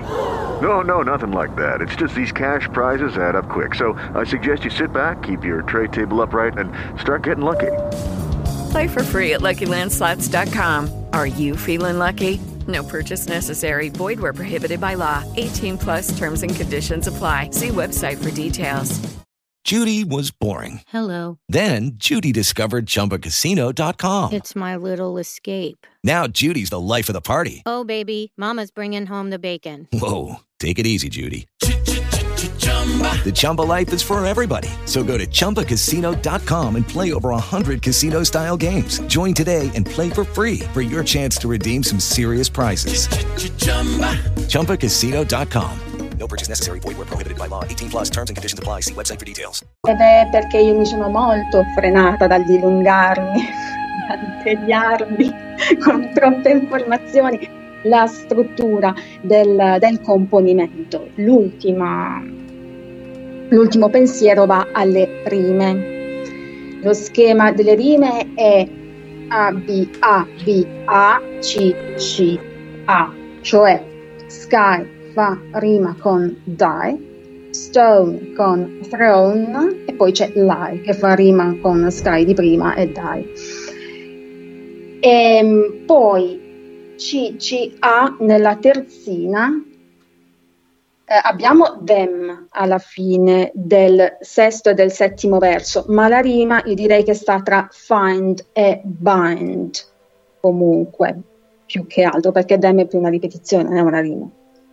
E poi lie, di nuovo, A che fa rima con quelli di prima, sky, die, lie. E, ehm, appunto sempre considerato prime i primi cinque versi e i tre di dopo, sempre in maniera separata anche per come viene recitata da Tolkien stesso. Infatti c'è una pausa forte al quinto verso, è così che potremmo dividerlo in questo modo, come abbiamo detto. Potremmo, non, non è per forza, è giusto una nostra supposizione, alla fine è un unico componimento. E, ehm, senza pause. Comunque, io spero eh, di eh, avervi allietato e non consumato tutte le energie vitali. E passerei la parola a Miriam, a Gianfranco, chi verrà dopo di me. E vi saluto, vi mando un abbraccio. Grazie Ale, grazie veramente, veramente meravigliosa. Io boh, mi, mi incanto sempre a sentirti leggere eh, scriveva Paola nella, nella chat meglio di te legge solo Tolkien sì penso di sì perché è veramente un incanto sentirti e sei stata estremamente chiara devo dire. Hai portato un argomento molto difficile molto tecnico molto mh, di nicchia se vogliamo perché potrebbe essere degno di una lezione universitaria perché ha tutti i crismi per esserlo assolutamente. E, e invece secondo me è stato estremamente chiaro esaustivo interessante. Ovviamente poi mh, mm, sono, sono, aperta anche a sentire chi è che ci scrive da, da Spreaker, cosa ne pensa, perché è importante anche avere un feedback, ma non penso ci siano stati assolutamente problemi di nessun tipo. E sono molto, veramente tanto contenta, veramente ti ringrazio e ringrazio di nuovo voi che eh, avete così tanto faticato con me, ci siamo incastrati con mille orari, interventi, eccetera, eccetera, per poter essere presenti stasera. A proposito di poter essere presenti stasera, avremo anche in differita due ospiti, Marta e Martino, e Marta andrà a completare quella che è l'analisi traduttologica e etimologica che adesso comincia il nostro Gianfranco. Se è pronto, squillino Eccoci, le trombe. buonasera Miriam. Buonasera Ciao, eccoti. Bentrovati. Un piacere essere con voi questa sera piacere nostro, assolutamente, grazie davvero. Se sei pronto a questo punto ti lascerei la parola, così cominciamo subito subito questa traduzione che già in un certo senso ha avviato Alessandra, perché alcune cose già ci ha esatto. anticipato, ma non sveliamo troppo perché è ora che parli Gianfranco. Off you go, stage is yours, vai! Grazie, grazie mille ancora Miriam. Allora, dunque, a me eh, tocca questa sera l'arduo compito del, di un'analisi eh, traduttologica ed etimologica eh, del, del, poema che ho deciso di condurre mh, individuando quelle che sono le principali differenze fra le, le, due traduzioni italiane ufficiali, quindi quella della Vittoria Alliata di Villafranca e quella di Ottavio Fatica, identificando quindi quelle che potrebbero essere le parole eh, che hanno ricevuto un approccio diverso da entrambi i traduttori, in modo tale da concentrarmi su quelle in modo particolare. Infatti io ringrazio molto anche Alessandra che nel suo lavoro precedente eh, ha già sparigliato eh, la traduzione del testo diffusamente eh, a beneficio di tutti gli ascoltatori. Eh, prima di cominciare volevo fare un brevissimo inciso dicendo a chi ci ascolta che eh, dunque, da parte mia eh, a, a, livello accademico eh, io non sono eh, una persona che ha studiato l'etimologia eccetera se non a scuola e ringrazio devotamente la, la mia professoressa che si è tanto spesa su un qualcosa che quantomeno alle scuole medie è assolutamente inaspettato no? e mi ha lasciato questa passione nel cuore. A lei va veramente un ricordo grato, ci guarda dal cielo, eh, però è proprio in direttissima satellitare. Eh, detto questo, la passione credo che sia eh, veramente il fondamento che può smuovere i monti e grazie al cielo nella nostra epoca abbiamo tantissimi strumenti nel mio caso, per affrontare questa analisi, io ho adoperato il mitico dizionario online Word Reference gratuito, eh, ho usato dictionary.com che è un'altra buona risorsa e eh, mi è venuto d'aiuto il, un, il, testo di Claudio Antonio Testi, del professor Testi, che eh, ringrazio molto eh, perché effettivamente è talmente denso che mi ha dato degli spunti ottimi anche per, la, per questa questione. Ciò detto perché è giusto fare eh, riferimento anche a quelle che sono le fonti. Ciò detto invito sempre, ricordo sempre a, a chi ha desiderio di approcciare a certe cose alla, alle traduzioni quantomeno e a questo tipo di analisi eh, che internet come contiene tante cose buone bisogna comunque sempre andarlo ad indagare e cercare di eh, confutare il più possibile le fonti nel limite anche di quelle che sono le nostre capacità. Detto questo eh, mi lancio. Allora la prima, la, eh, guardando proprio prima, le prime due strofe. Three rings for the Helven King under the sky, seven for the door Lord in their host of stone.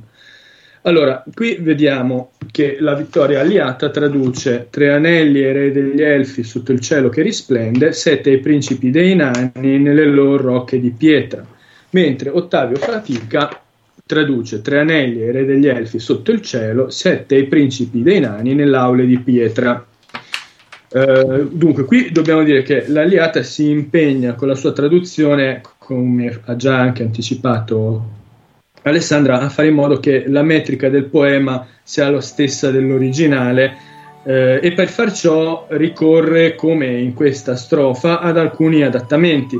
Per cui in effetti, come ha già detto anche Alessandra, nel testo originale non vi è traccia del cielo che risplende, no? Perché lo rileggiamo, eh, dice proprio under the sky, virgola a capo. Um, la parola quindi che va a differire, che comunque ho deciso di affrontare, è il termine holes, che la, eh, l'alliata traduce come rocche e mh, mm, fatica come aule.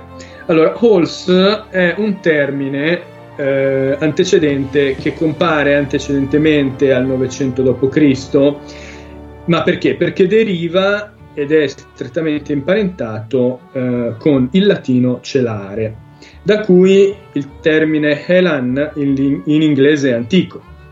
Tra i significati più diffusi di Halls abbiamo evidentemente quello di una grande stanza, che è forse più evocativo in questo momento, ma è spesso usato anche per definire un manor o un castle, da cui probabilmente l'alliata ha derivato la sua scelta, quindi quella delle rocche.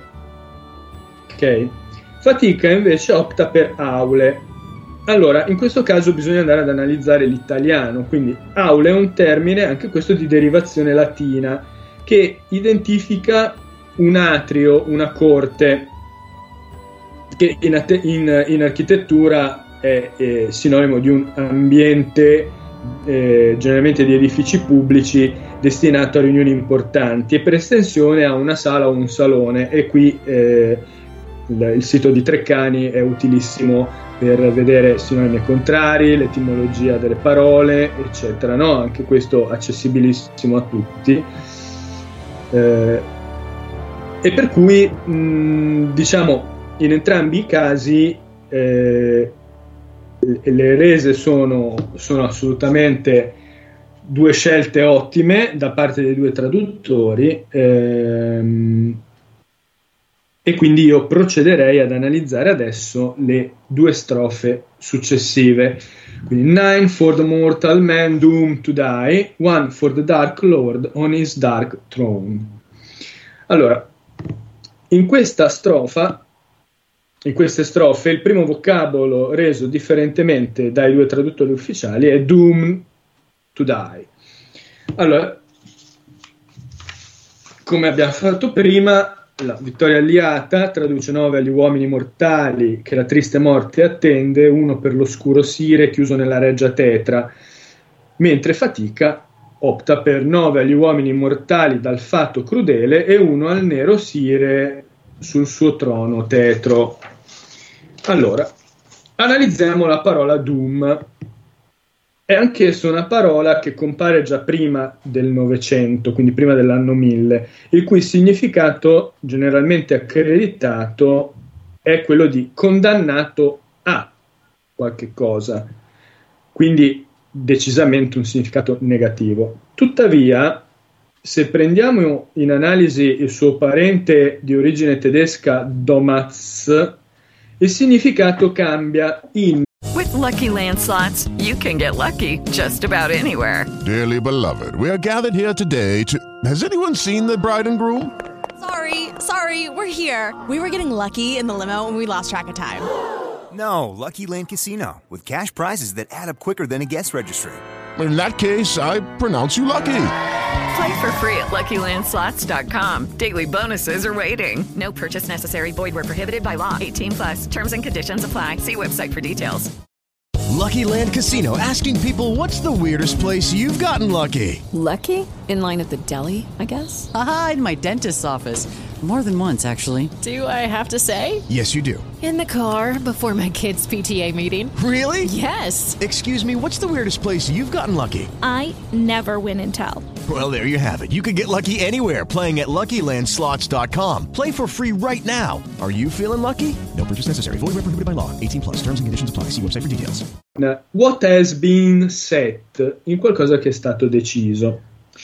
Perciò fatica interpreta la parola doom eh, optando con la, con, la, con la traduzione italiana di fato, cui aggiunge crudele, quindi dando un'accezione decisamente negativa. No? Tuttavia, tenendo presente che Tolkien più volte parla della morte degli uomini del leggendarium come un dono inviato dagli, invidiato dagli immortali e spesso da essi persino desiderato, vale la pena eh, accennare il concetto di fato in Tolkien. Ed, eh, ed in elfico, no? l'elfico ci aiuterà un attimo, ehm, facendo anzitutto notare che il termine fate compare 38 volte nel testo, mentre il termine doom compare ben 69. Quindi già il professore fa una differenza precisa fra Fate e Doom. Perché? Perché in elfico Tolkien usa due parole che hanno un, made- un medesimo radicale, Ambar e Umbar, e il radicale è Mbar, che è la radice di entrambi, appunto, e sta a significare fissare, stabilire. Quindi riporta alla memoria l'origine tedesca di Doom, cioè Domaz. Che cosa vogliono dire queste due parole? Proprio tre righe, cioè veramente tre secondi l'una. Eh? Allora, Umbar è l'insieme delle condizioni fisiche che sono state fissate da Eru al momento della creazione e che portano al verificarsi di determinati eventi lungo la storia del leggendarium. Ok? Ambar è l'universo in quanto un processo fisico che realizza queste condizioni e gli eventi fissati in Umbar. Tuttavia, nemmeno Eru sa come reagirà una libera volontà a un evento fissato in Umbar, ma può sempre mutare sia Umbar che Ambar. Ciò detto, quindi, eh, a, a, quello che eh, pare la mia interpretazione in materia, cioè sull'argomento del fato, il fatto crudele eh, di, di, fatica non mi sembra eh, una, la scelta forse più azzeccata in questo senso, Eh, mentre ehm, la triste morte eh, che attende gli uomini, che la morte è pur sempre un momento triste, quantomeno per chi rimane, eh, e lo possiamo vedere nel, nel, o immaginare nel, in Arwen quando lascerà le spoglie del nostro Aragorn a suo tempo, no? ehm, è decisamente, credo, forse più eh, una traduzione molto più umana da questo punto di vista, no?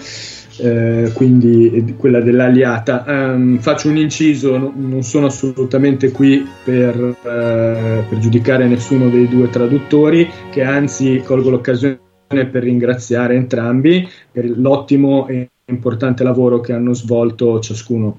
Quindi bisogna apprezzare moltissimo la, la fatica e, e, e, le capacità di, di queste due persone di questi due, direi professori in questo caso. Ok, allora, eh, ci ho detto, quarta strofa, qui troviamo un differente approccio di Aliate fati- e, fra- e, fatica nel tradurre la frase Dark Throne. La andiamo a leggere prima, però, come abbiamo fatto, no? Um, one for the Dark Lord on his Dark Throne. Allora, eh, su Dark non voglio spendermi più di tanto perché anche Alessandra eh, ha già dato comunque un'impronta e un, indicazioni valide. Con naturalezza mi ha colpito la parola Tron perché eh, la vittoria, eh, l'aliata, eh, opta per una reggia tetra, mentre Fatica opta per un trono tetro allora, Tron deriva dal latino tronus, che a sua volta lo mutua dal greco tronos. Evidentemente la traduzione più corretta vuole che faccia espresso riferimento al seggio o al sedile sul quale si siedono persone importanti come per esempio Zeus o quando Telemaco così per fare un po' di, di citazioni eh, greche, no? eh, lo cede ad Atene in segno di rispetto. Sta di fatto che mh, di solito i troni dove li troviamo? Li troviamo in magnifici palazzi come quello di Alcino, re dei Feaci. Infatti in italiano, in senso figurativo, il trono rappresenta un istituto monarchico o repubblicano chiaramente, e persino un regno. Quindi Tolkien, dal mio mm, modestissimo punto di vista, scrivendo On His Dark Throne, intende probabilmente dire o che ci è effettivamente seduto sopra, ma non, non lo specifica in modo evidente, in modo chiaro, e pertanto potrebbe anche essere inteso in un senso un po' più estensivo, cioè come se appunto vi si trovasse sopra come un'ombra. No? Sappiamo infatti che sia Melkor che Sauron usano coprire le proprie mosse, le proprie armate con una fitta coltre di ombra, di nubi. Mm? Eh, ricorrono a questo stratagemma, diciamo un po' eh, militare, si potrebbe dire, no? Eh, e eh, pertanto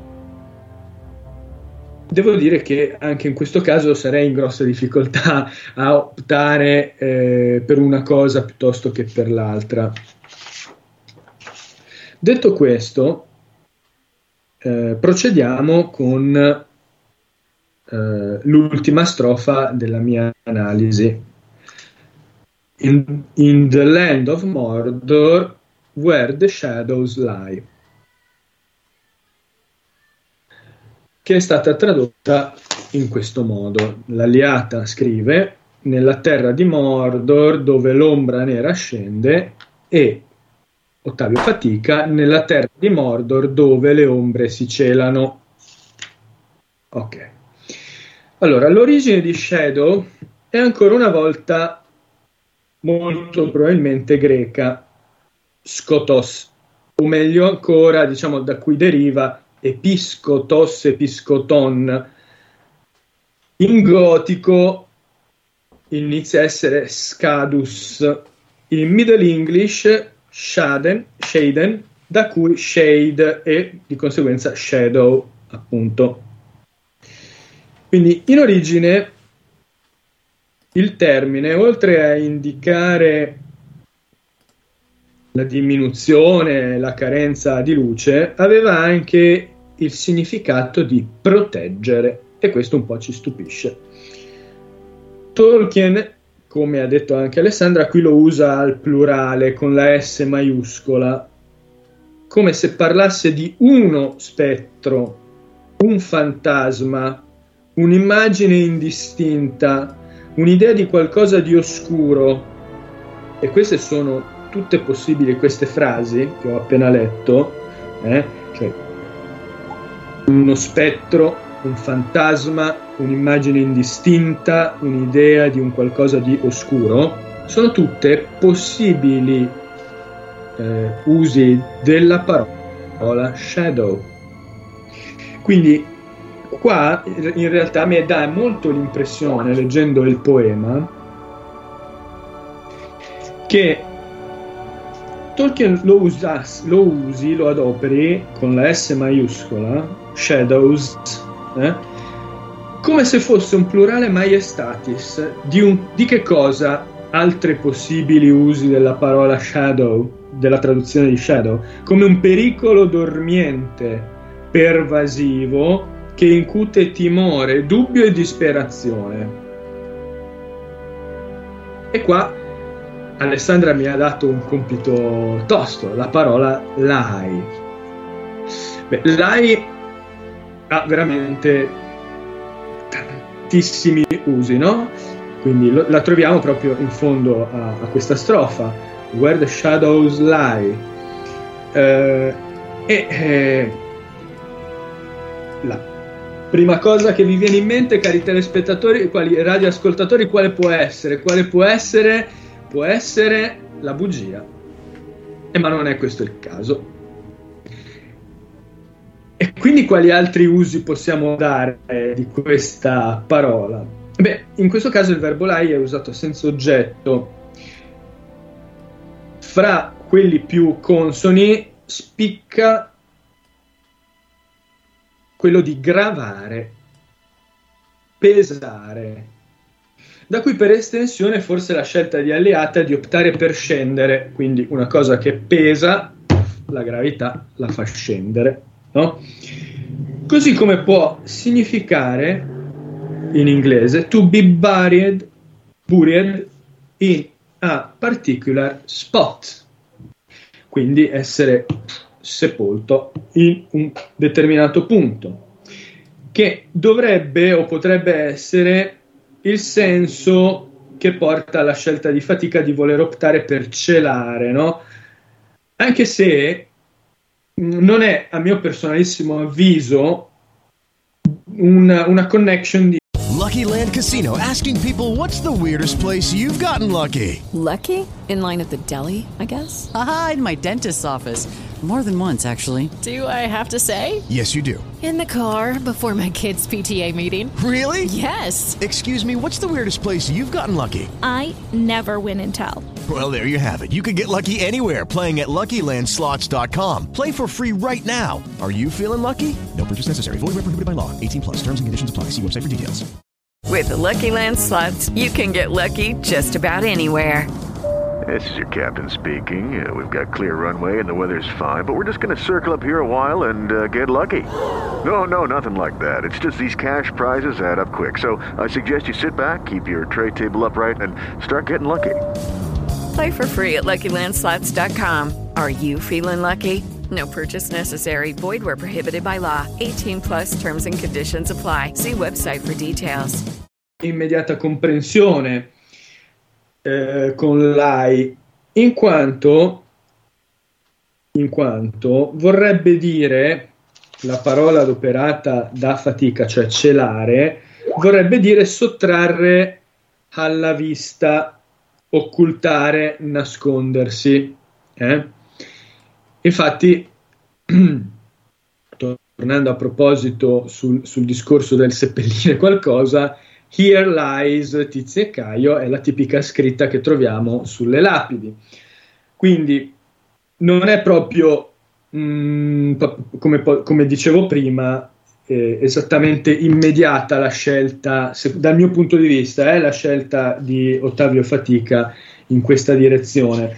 Eh, come d'altro canto, attenzione, non è assolutamente semplice ricorrere all'uso di LAI nel modo fa- di, dell'alliata, quindi di un qualcosa che grava e che pesa. E normalmente noi possiamo pensare a LAI come qualcuno che fa lie down, quindi che si sdraia, che, che si riposa, eccetera. No? Guardate con una parola quante possibilità ci sono, perciò il contesto in cui ci troviamo indubbiamente va sempre compreso e analizzato nel, nel, suo insieme, come mi diceva la mia professoressa di inglese delle superiori.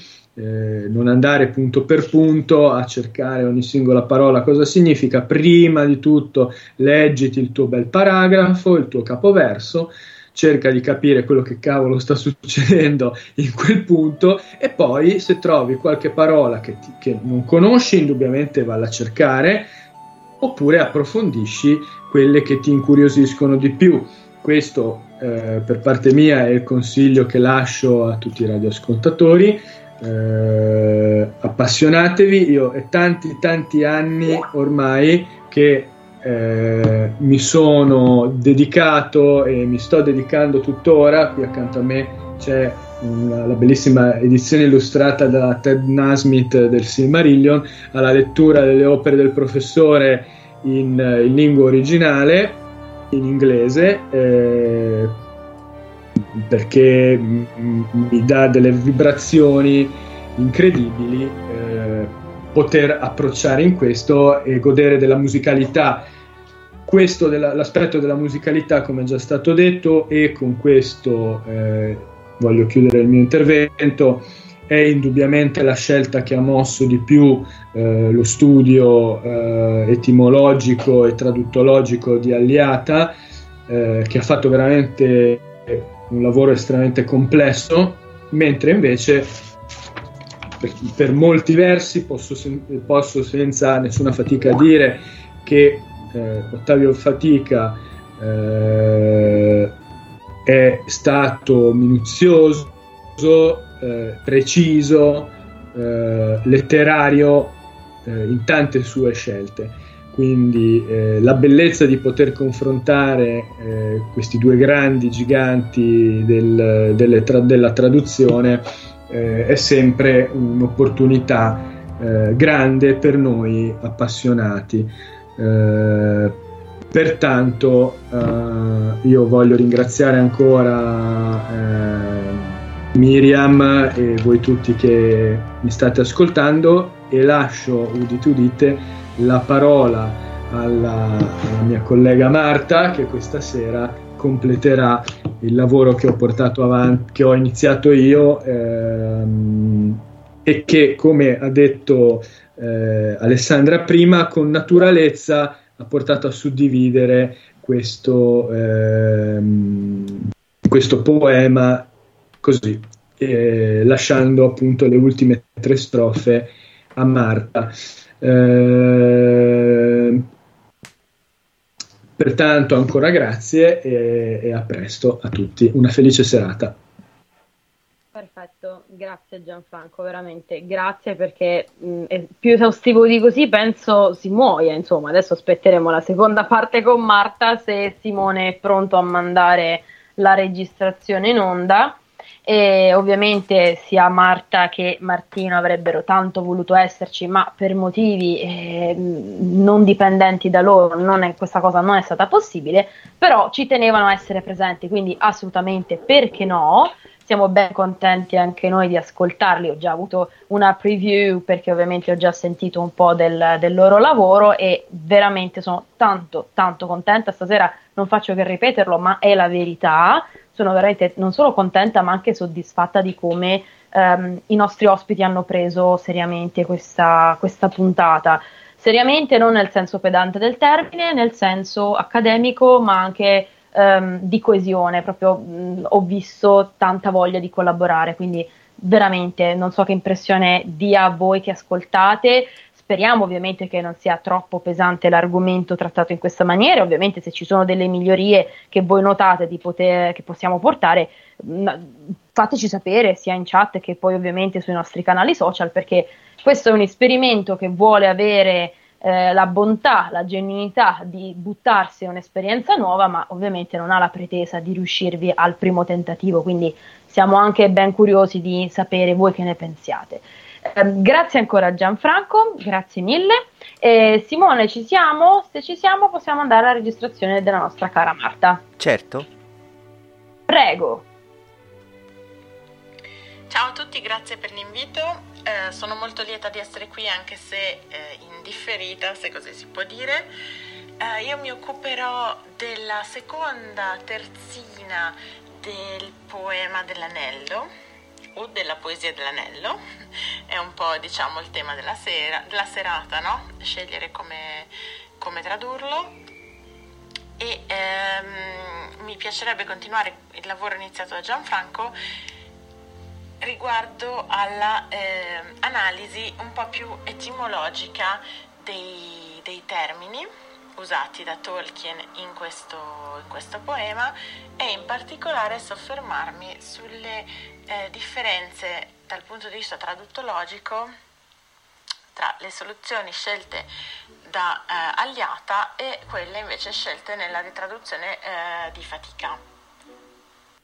Faccio una piccolissima premessa eh, su un tema che è già stato eh, ampiamente trattato, e cioè eh, il tema della metrica, ossia ehm, la metrica del poema dell'anello in inglese ha una certa musicalità, eh, come appunto avete già sentito negli eh, interventi precedenti, ehm, che in qualche modo è alla base delle scelte eh, traduttive di entrambi i traduttori, cioè per cercare di ottenere, di localizzare, secondo me, nel caso di, di Agliata, eh, la musicalità del, del, poema sono state operate determinate scelte, mentre nel caso di fatica eh, l'approccio traduttologico eh, più che riguardo alla metrica si è focalizzato eh, riguardo alla eh, proprio traduzione dei termini eh, in maniera più attinente possibile al loro significato inglese. Ciò detto, sperando di non offendere nessuno e che nessuno me ne voglia, eh, avendo io ormai una certa età, la, il poema, eh, come tradotto dall'Aliata, è un po' il mio poema del cuore, nel senso che eh, è quello eh, che per la prima volta ho sentito nei film e ovviamente ho letto nella versione italiana, per cui è difficile abituarmi a una diciamo ad una traduzione alternativa, ma devo dire che eh, lavorando a questo intervento eh, ho trovato molto interessante la scelta che è stata fatta e adesso spero di riuscire a eh, spiegarvi il perché. Vi leggo eh, quest'ultima terzina in inglese. One ring to rule them all, one ring to find them, one ring to bring them all and in the darkness bind them in the land of Mordor, where the shadows lie. Partendo dal primo verso, che forse è il mio preferito di tutto il poema, ma eh, semplicemente per uh, l'interpretazione di Galadriel slash Kate Blanchett nel film. One ring to rule them all and one ring to find them. Aliata ha deciso di tradurre questo to rule them all con un anello per domarli. And one ring to find them, un anello per trovarli.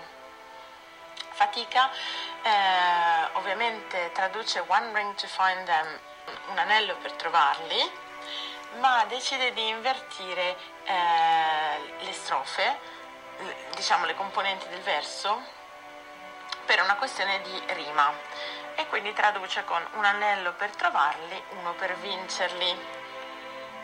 Sempre per la questione della metrica, eh, non ripete un anello, ma dice semplicemente uno, mentre agliata ehm, diciamo che ricalca la struttura impiegata dal professore, un anello per, un anello per. Ora parliamo eh, dell'etimologia del termine inglese to rule. Rule è un verbo che eh, significa letteralmente dominare, ma anche regolare. Eh, ci sono tanti significati del verbo to rule. Partiamo quindi dalla sua etimologia. Rule deriva dal latino regola. Eh, in francese anche si usa il termine règle e la regola latina altro non era che il nostro righello eh, di oggi. È stato associato mh, nei secoli il significato di eh, dirittura, eh, direzione al, al termine regola e da qui le nostre regole in italiano. Tra l'altro ancora oggi eh, in Toscana il righello si dice il regolo. Comunque eh, il termine to rule ha eh, un significato comunque legato all'idea di regolare, ma eh, si parla anche eh, del dominio. Infatti un, a king is called a ruler. Il re è chiamato, eh, viene anche definito diciamo con questo termine. Mentre in italiano diciamo il re regna, in inglese he rules. Quindi eh, diciamo che l'area semantica di questo termine comprende ehm, l'idea di esercitare un potere o un'influenza su qualcuno o qualcosa. Infatti i sudditi vengono chiamati subjects in inglese, cioè coloro che subiscono questa influenza e questo potere. Um, vedendo le scelte traduttive eh, dei, dei due traduttori che hanno lavorato su questo poema, Fatica parla di vincerli. A mio parere, eh, questo vincerli dà un'idea di contrapposizione come in una guerra che in realtà eh, nell'originale sinceramente non ritrovo. Agliata usa domarli. Domarli ha un po' mh, ha più o meno lo stesso eh, campo semantico di vincerli anche se è meno avversativo, ma eh, domare in inglese è to tame. Quindi eh, come dire, Tolkien avrebbe anche potuto dire One ring to tame them all. Non era obbligato a usare to rule se avesse inteso domarli. Ciò detto, io personalmente ehm, propenderei per utilizzare il termine dominarli. Quindi un anello per dominarli, un anello per trovarli. Preferisco eh, l'ordine eh, scelto dall'aliata perché secondo me ricalca di più eh, l'ordine voluto anche dal professore perché Tolkien non lasciava niente al caso.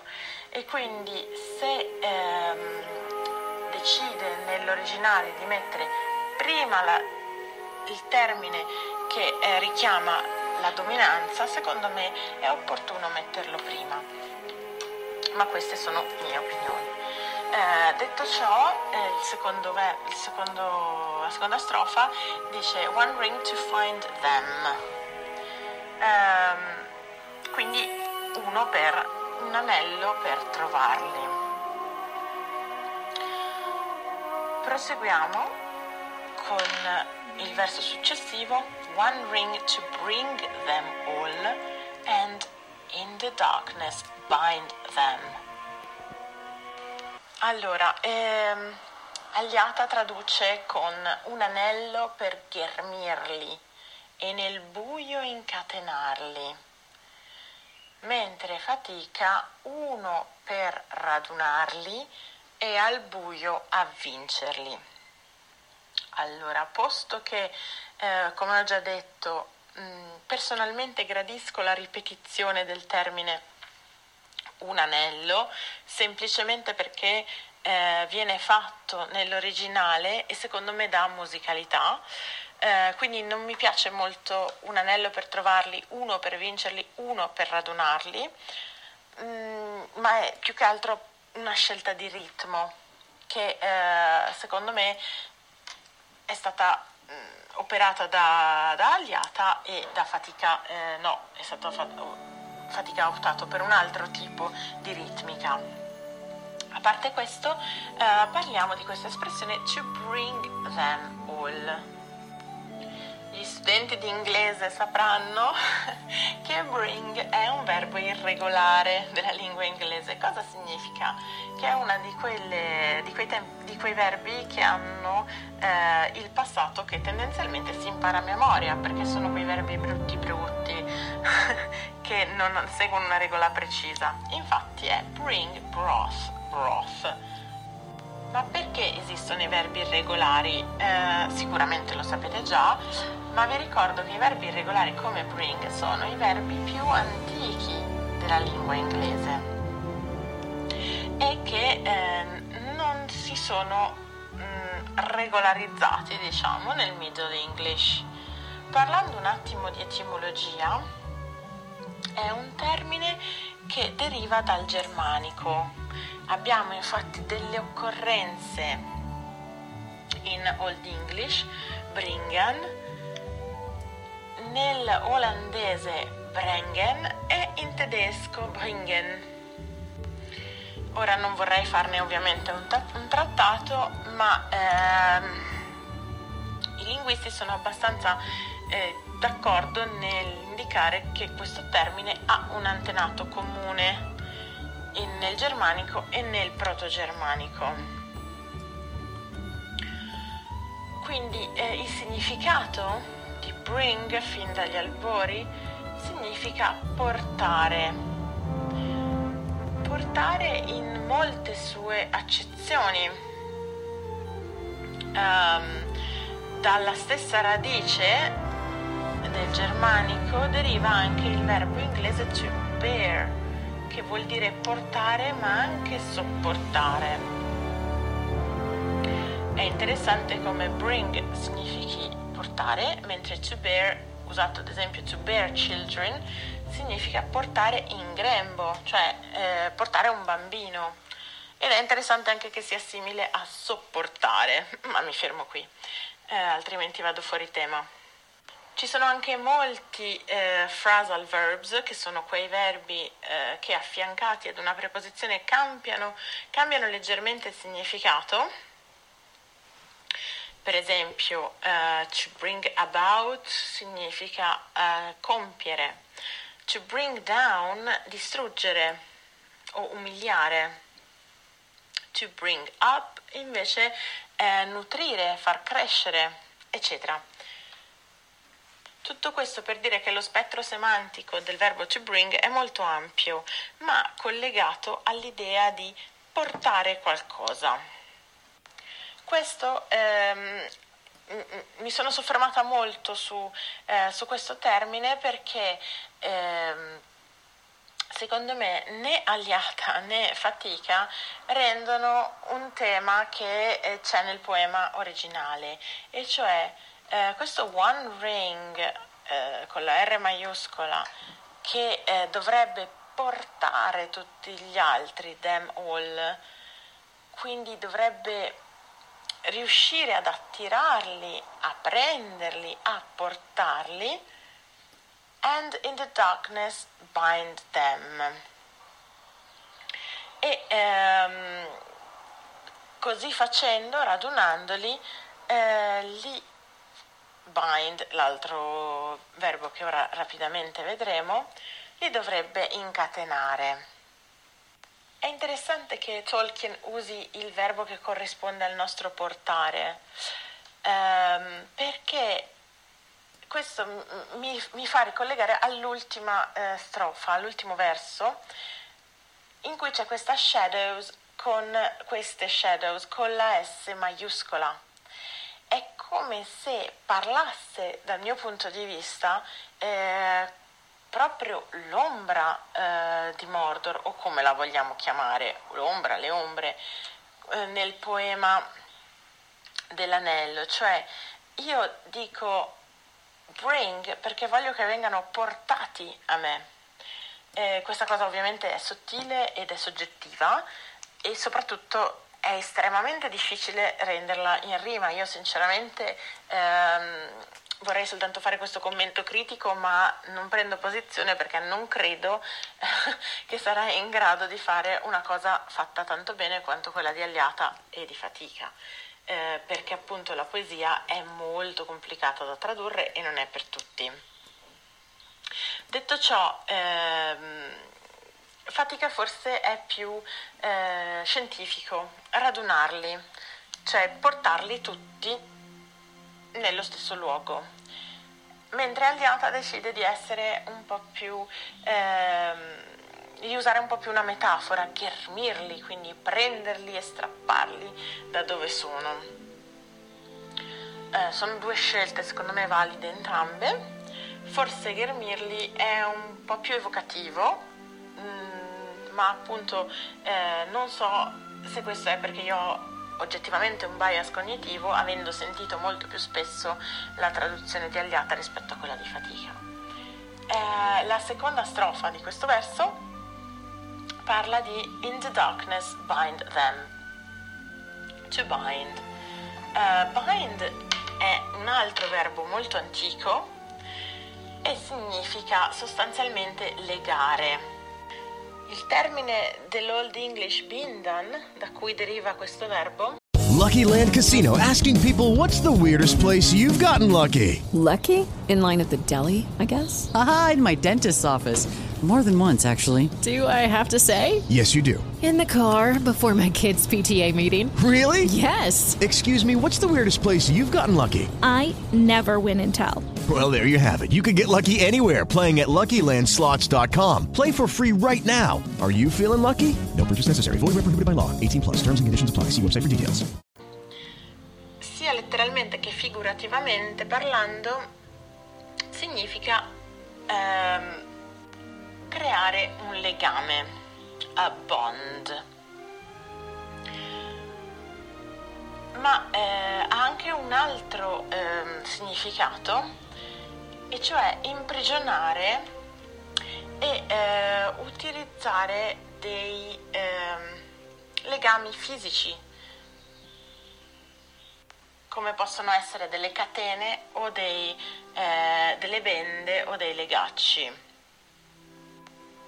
Infatti eh, questo duplice significato del legame, del, bound, ehm, del bond, scusate, sia come un legame affettivo, ehm, familiare, di sangue, di spirito, può anche voler dire un legame ehm, coercitivo, come può essere una corda stretta ai polsi. Quindi ehm, è interessante che venga utilizzato questo termine perché vuol dire sia legarli, sia eh, in un certo senso eh, imprigionarli. Eh, se incatenarli è un termine che mi piace molto, penso che vincerli etimologicamente parlando sia più, ehm, più adeguato.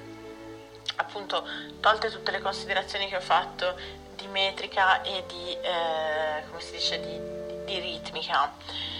A vincere significa sia stringere o str- che stringersi, scusate, che eh, cingere in modo stretto, ma anche in maniera eh, figurata appassionare, attrarre intensamente.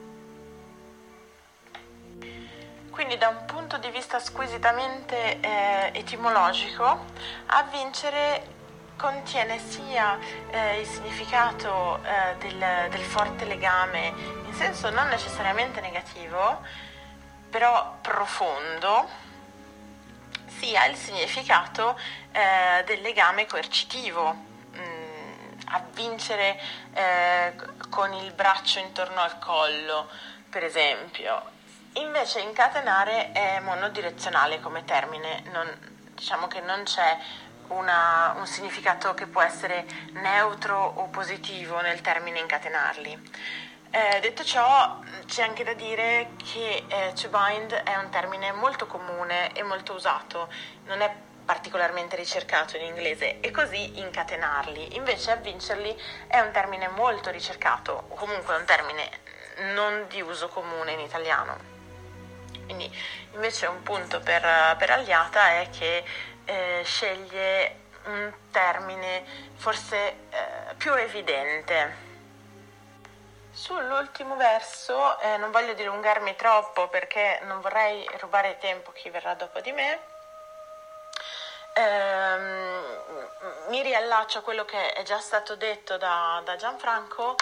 Eh, l'unica cosa appunto che vorrei far notare è che ehm, l'alliata decide di non tradurre alla stessa maniera eh, il, ver- il, verso, ma eh, dire nel verso pre- nella terzina precedente, nella terra di Mordor, dove l'ombra nera scende, e in questa terzina invece concludere eh, con nella terra di Mordor, dove l'ombra cupa eh, scende. Io ehm, personalmente eh, preferisco eh, la, la soluzione di, di, fatica da un punto di vista traduttologico perché eh, The Shadows Lie, ehm, a prescindere che si scelga di usare il singolare o il plurale, su questo mh, personalmente preferirei l'ombra, mh, però mh, non è questo il punto.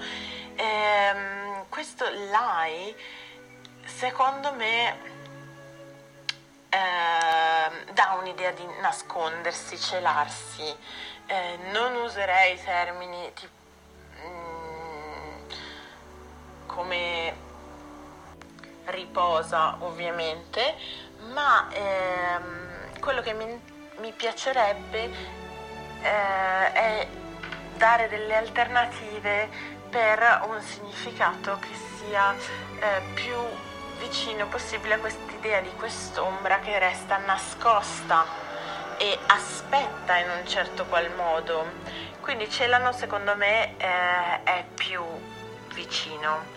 Usando la stessa metrica di Agliata, io invece che scende avrei scelto attende, perché questo lie senza eh, oggetto, eh, secondo me... Ehm, vuol dire che è, quest'ombra è lì, è ferma ehm, e attende il suo momento fondamentalmente, mentre celano ehm, significa che stanno nascoste, però sinceramente questo lie non, non mi dà nemmeno l'idea di nascosto eh, al 100%, semplicemente un'idea di attesa. Ora, ehm, con questo concludo e vi ringrazio dello spazio che mi avete dedicato. Eh, se mh, mm, posso dire un'ultima cosa è che eh, dal, facendo proprio questo studio ho apprezzato eh, diciamo, la modalità traduttiva di fatica perché appunto applica un metodo scientifico interessante eh, che però secondo me con la poesia eh, perde un pochettino, mm, con la poesia come stile, come genere. Eh, quindi vi ringrazio, vi saluto e mm, lascio spazio a chi verrà dopo di me.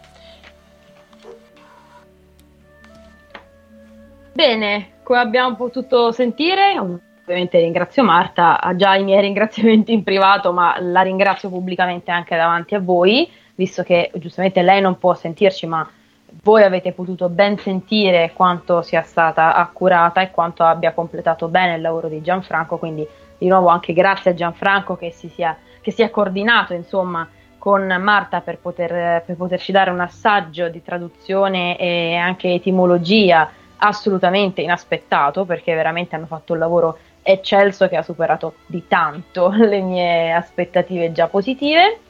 Eh, Simone, che dire? Come sta andando secondo te questa puntata fantastica? Ma guarda Miria, eh, secondo me è come hai detto tu veramente fantastica perché eh, avete utilizzato cioè, un, un, bel registro appunto questa puntata è molto, molto interessante perché siete andati proprio nel profondo e il bello è veramente questo, avete fatto anche delle critiche, avete messo anche ovviamente delle critiche rivolte in senso no? di studio alle due traduzioni, bene, infatti eh, così eh, bisognerebbe fare eh, a mio parere.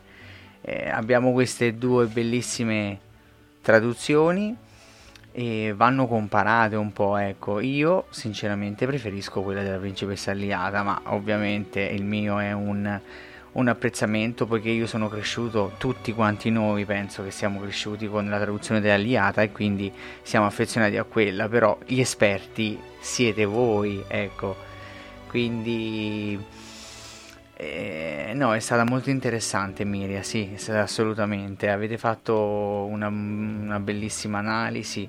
Complimenti a, a, Marta, a Paola, a, a, te, a tutte le persone che, hanno, eh, che si sono presi cura di, di questa bellissima puntata. Ecco.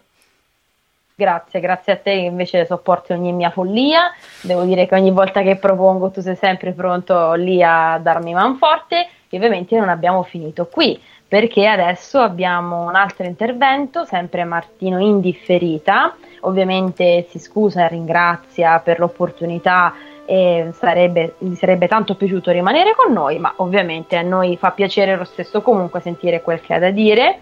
Leggevo un po' sulla chat di Spreaker, un po' di, eh, di commenti, qualcuno si ha gettato lì eh, la, la, pietra parlando appunto della, della resa che eh, porta fatica di alcuni termini. E sì, è vero altrettanto che grazie per chi ha messo i link perché si può apprezzare quello che stiamo dicendo direttamente dalle voci di Tolkien e anche de, di Christopher Lee. E naturalmente grazie anche ai figli di Feanor per aver messo questa bella radice indoeuropea di Brank eh, che ovviamente come pronuncia è ricostruita, come tutto è ricostruito, come fa vedere appunto l'asterisco appositamente messo. E sì, ed è tanto interessante poter comparare i vari termini, darci anche la possibilità di discutere le diverse, non solo le tipologie, ma anche i diversi esiti mh, mm, nelle diverse lingue, come anche portava Marta per il francese règle che appunto qualcuno anche in chat ha detto anche Milano siamo in regolo, certo ovviamente, ma d'altronde come anche la regola benedettina e ogni regola che si rispetti è qualcosa di eh, legato a un andamento lineare che serva a dare un po' mh, mm, ecco, una livellata a tutti i comportamenti, a tutte, a tutte quelle che saranno poi le azioni future. Uh, bene, se siamo pronti anche con l'intervento di Martino, direi di non attendere altri indugi, visto che la puntata è ancora, non dico lunga nel senso noioso del termine, almeno speriamo di no, ma sicuramente lunga nel senso di corposa, quindi ovviamente eh, prego, possiamo andare con l'intervento di Martino, se siamo pronti Simone. Sì, certamente. Benissimo. Buonasera Miriam, a te e a tutti gli ascoltatrici e ascoltatori, è sempre un piacere essere qui con voi ed è un piacere essere eh, stato invitato a questa, a questa tua puntata. Eh, per collegarmi un pochettino a quello che, che, è l'argomento di stasera, io vorrei parlarvi un po' di un gioiello in particolare e essendo questa una radio tolkieniana ho scelto assolutamente di parlare di uno dei, dei gioielli simbolo non solo di Tolkien ma anche della storia umana se vogliamo, e è ovviamente l'anello. Eh, l'anello ha passato una serie di fasi diverse all'interno della storia dell'uomo, ma possiamo dire che ha accompagnato la storia, nel senso che le prime eh, attestazioni vere e proprie degli anelli risalgono, penso, un po' alla, all'età del bronzo, e in particolare quando la civiltà cretese e quella micenea quindi fece dell'anello un oggetto prezioso, un oggetto che andava lavorato con attenzione, quindi un oggetto direi di un'elite sociale. Eh, l'anello aveva una serie di, di, diverse valenze e la prima valenza è il fatto, il fatto, stesso che l'anello sia di solito di forma sferica, rotonda. Questo è molto importante perché da un, se da un lato è facile forgiare attraverso uno stampo, dall'altro è molto difficile, è molto complicato fare una forma perfettamente sferica e questo fa capire che la cura per la creazione del, dell'oggetto era notevole. Dicevamo dei Cretesi, dei Micenei, ma anche del, del vicino Oriente, della, della, Mesopotamia. L'anello è un simbolo di, di nobiltà perché? Perché l'anello è il sigillo. A cosa serve l'anello? A cosa serve il sigillo? Serve per timbrare, per sancire l'esattezza e la legalità di un documento. Di conseguenza l'anello parte immediatamente come oggetto che eh, rappresentava proprio l'importanza, l'autorità. Eh, questo si può vedere anche all'interno dell'Antico Testamento, nella Genesi, in cui è l'anello che definisce il passaggio del potere. E addirittura qua risaliamo addirittura al faraone, eh, quando il faraone dà l'anello sulla mano a Giuseppe. Ora, il significato dell'anello così antico per noi viene un pochettino perso nel corso, nel corso, del tempo e come sempre o come quasi sempre accade, il passaggio a una forma più moderna di oggetto, di tradizione, la dobbiamo soprattutto al periodo greco e al periodo romano. I greci e i romani sono un pochettino i due, eh, i due momenti più importanti dello sviluppo europeo. Nella Grecia si utilizza quasi sempre come nell'età del bronzo, quindi ancora come un oggetto sì di potere, sì di dimostrazione di classe sociale e di potenza.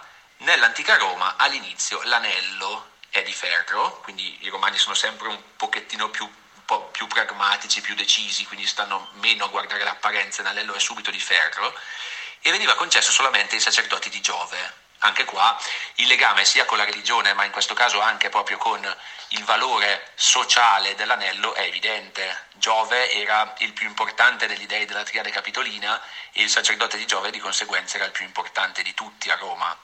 Eh, con il passare del tempo, quindi con il passaggio dalla monarchia alla repubblica e poi a quello che diventerà l'impero romano, l'anello viene concesso a cavalieri e senatori e l'anello non sarà più un anello di ferro, ma diventerà un anello d'oro e guarda caso pian pianino ci avviciniamo a quello che è il simbolo che noi conosciamo oggi. Eh, l'anello d'oro diventa per cavalieri e senatori ancora una volta un simbolo di potere e la cosa curiosa, la cosa interessante è che la forma sferica dell'anello, la, la forma circolare dell'anello, inizia ad assumere una valenza molto molto importante. Come mai? Perché il simbolo del, tor- del tondo, del, del, rotondo, è l'eterno ritorno dell'uguale, quindi torniamo alla Grecia antica. Nell'antica Roma l'anello viene, si inizia ad, ad utilizzare l'anello come strumento per sancire le unioni sentimentali. Si chiamava anello pronubus ed era utilizzato per i fidanzamenti. E qua aveva, assume un doppio, un doppio significato. Da un lato c'è la forma sferica che significa l'eternità, quindi una cosa che non si interrompe mai, ma dall'altro la forma sferica dà anche l'idea del vinculum, cioè del, del legame tra due persone che non può essere spezzato.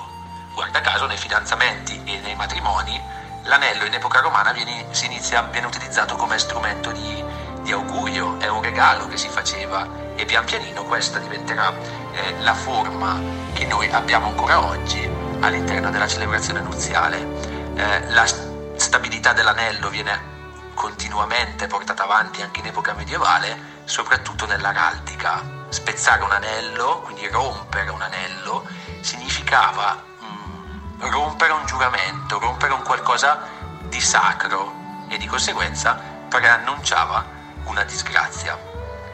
Passando quindi al fantasy e non citando anche tutta la parte celtica e norrena in cui l'anello assume un valore fondamentale e simile a quello che poi avrà all'interno delle opere di Tolkien, comunque passando al fantasy non dobbiamo stupirci del fatto che l'anello sia un oggetto con una valenza magica.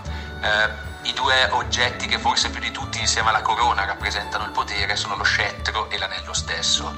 In un mondo, quello di Tolkien, in cui lo scettro non ha una grande valenza, ma perché non ci troviamo proprio davanti a una vera e propria aristocrazia o a una classe nobiliare che ha bisogno di quei simboli per, essere, per, per dimostrare se stessa, anche perché quasi dappertutto la nobiltà di Tolkien è una nobiltà, direi, in crisi. Eh, viene utilizzato l'anello perché? Perché l'anello è il simbolo che può venire utilizzato sia dal punto di vista positivo sia dal punto di vista negativo.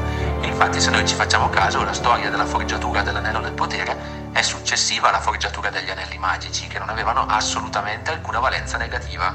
All'interno dell'anello non ci sarà solamente l'attrazione verso il potere, l'attrazione verso la nobiltà, ma ci sarà anche l'inganno. E questo non tanto perché l'oggetto di per sé sia malvagio, anche se poi l'anello, come sappiamo, ha una volontà propria ed è assolutamente malvagio, ma perché all'interno della forma stessa dell'anello e quindi quella circolarità eterna può effettivamente risiedere qualsiasi tipo di magia e di conseguenza quando all'interno del, dell'unico anello viene eh, inserita la malvagità, viene inserita la capacità di controllare tutti gli altri, ecco che l'anello da simbolo di eternità, da simbolo di nobiltà, si trasforma in qualcosa di diverso. E quale simbolo se non proprio quello di vinculum romano, di legame, in questo caso non il legame positivo del matrimonio o del fidanzamento, ma il legame assolutamente negativo che l'anello sovrano avrà su tutti gli altri. E guarda caso, rompere il legame che esiste tra questi anelli è impossibile. Una volta che l'anello ha vincolato a sé tutti gli altri, è impossibile andare a rompere questo sortilegio, questa maledizione. Guarda un po', ci ricolleghiamo proprio al fatto che la rotondità, la circolarità dell'anello significa un qualcosa di non, distru- di, di non distruttibile. L'unico modo per distruggerlo è sciogliere l'anello all'interno del Montefato. Eh, tutto questo per dire cosa? Tutto questo per dire ancora una volta che all'interno delle opere tolkieniane c'è una raffinatissima ricerca dei simboli e una raffinatissima voglia di studiare all'interno della, dell'anello di Tolkien che potrebbe sembrare un oggetto eh, scelto banalmente, che potrebbe essere insomma uno dei simboli della civiltà europea, ma scelto senza andare troppo in profondità, c'è invece uno studio incredibile di tutto quello che questo oggetto ha significato non solo per la storia dell'Europa centro-settentrionale, che è forse quella a cui Tolkien è più legato per miti e leggende, ma anche alle radici della civiltà mediterranea e medio orientale. Quindi ancora una volta, nonostante Tolkien assolutamente si, si dica ispirato e viva immerso all'interno di una, di una cultura, io direi anglosassone, abbiamo all'interno delle sue opere un richiamo alla classicità che è sempre leggermente velato, ma che se noi vogliamo svelare possiamo farlo in maniera sempre efficace e spero sempre interessante. Io con questo saluto te, saluto tutti i tuoi ospiti, vi auguro una bellissima serata e è sempre un piacere parlare con voi.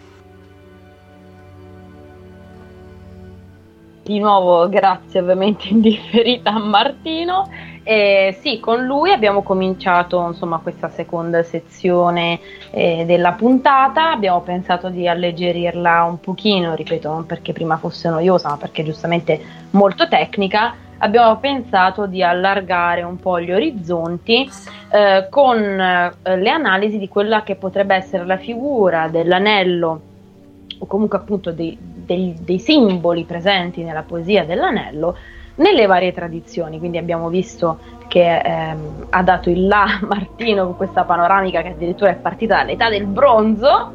E io adesso vorrei dire qualcosa, vorrei fare una digressione sulla tradizione nordica, quindi eh, sull'aspetto più del norreno e, e, poi vorrei lasciare la parola a Virginia che invece ci porterà con le Valchirie a cavalcare con Wagner nel XIX secolo, quindi appunto, anzi nel XX secolo, quindi ovviamente eh, ci eh, troveremo anche, a, diciamo così, a avere in, uh, insieme vari panorami storici e culturali e quindi se me lo permettete io andrei a incominciare.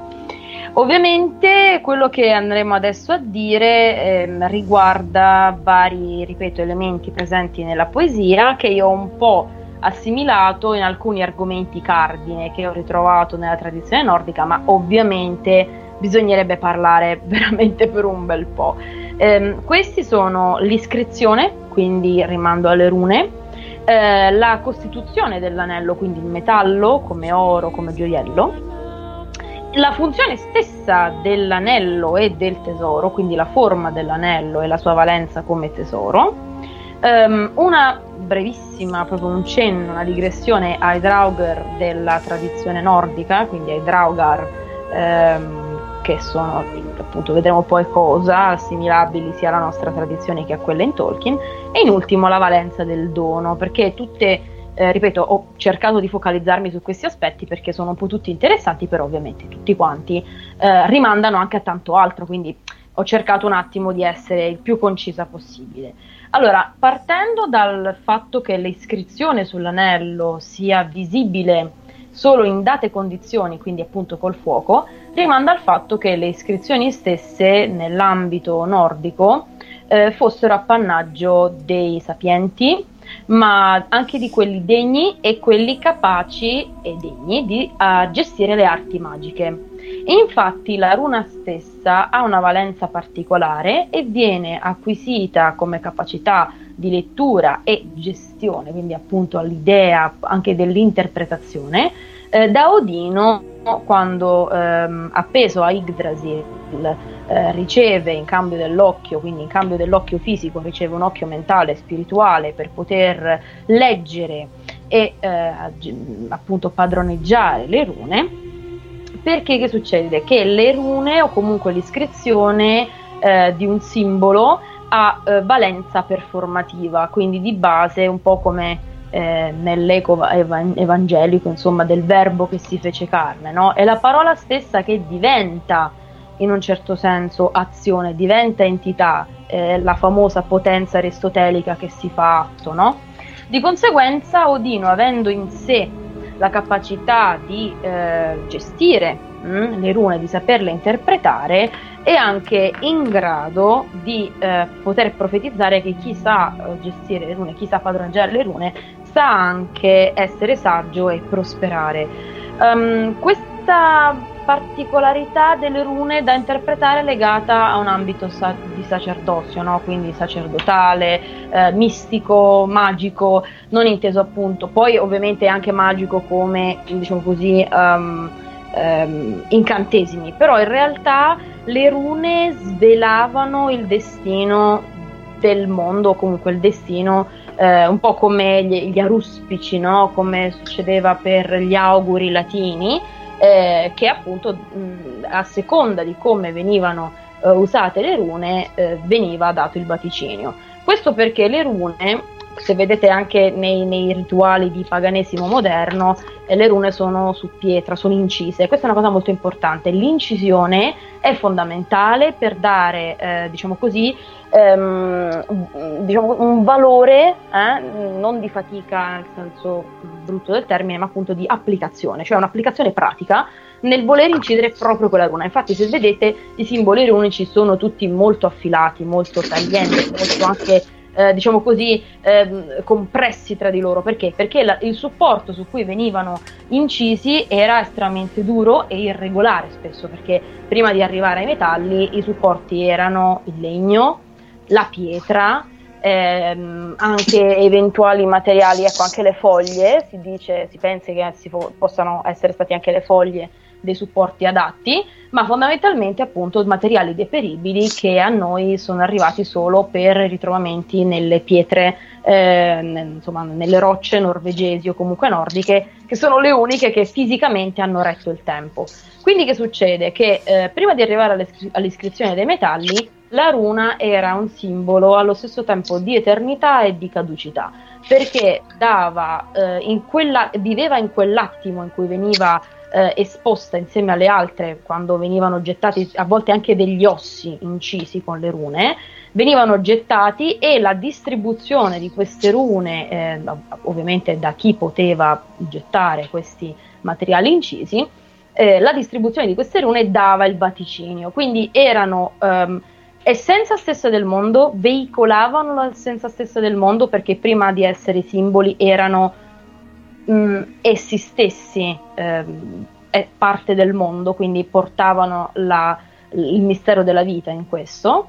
E, e, poi ovviamente vivevano nell'attimo perché eh, si protraevano per quel momento del vaticinio e infatti niente era poi nessun vaticinio era uguale a se stesso era anche estremamente difficile eh, rendersi conto di cosa trasmettessero queste rune, tant'è vero che eh, il misinterpretarle o usarle male poteva anche dare origine a sciagure, maledizioni, eh, catastrofi di ogni genere, proprio perché erano pericolose da usare. Quindi in questo anche l'anello di Sauron eh, non, di cui la scrittura non va menzionata, la lingua non va menzionata, non va pronunciata, rimanda un po' a questo, cioè al fatto che una parola pronunciata si fa segno, quindi si fa presenza. Poi parleremo anche della questione del fuoco. E, ehm, diciamo anche che eh, non vorrei tanto dilungarmi sulle rune, però eh, diciamo che la parola stessa runa, quindi connessa con la magia, mh, mm, si lega tanto al run o runar plurale eh, in norreno, che significa segreto. Mm?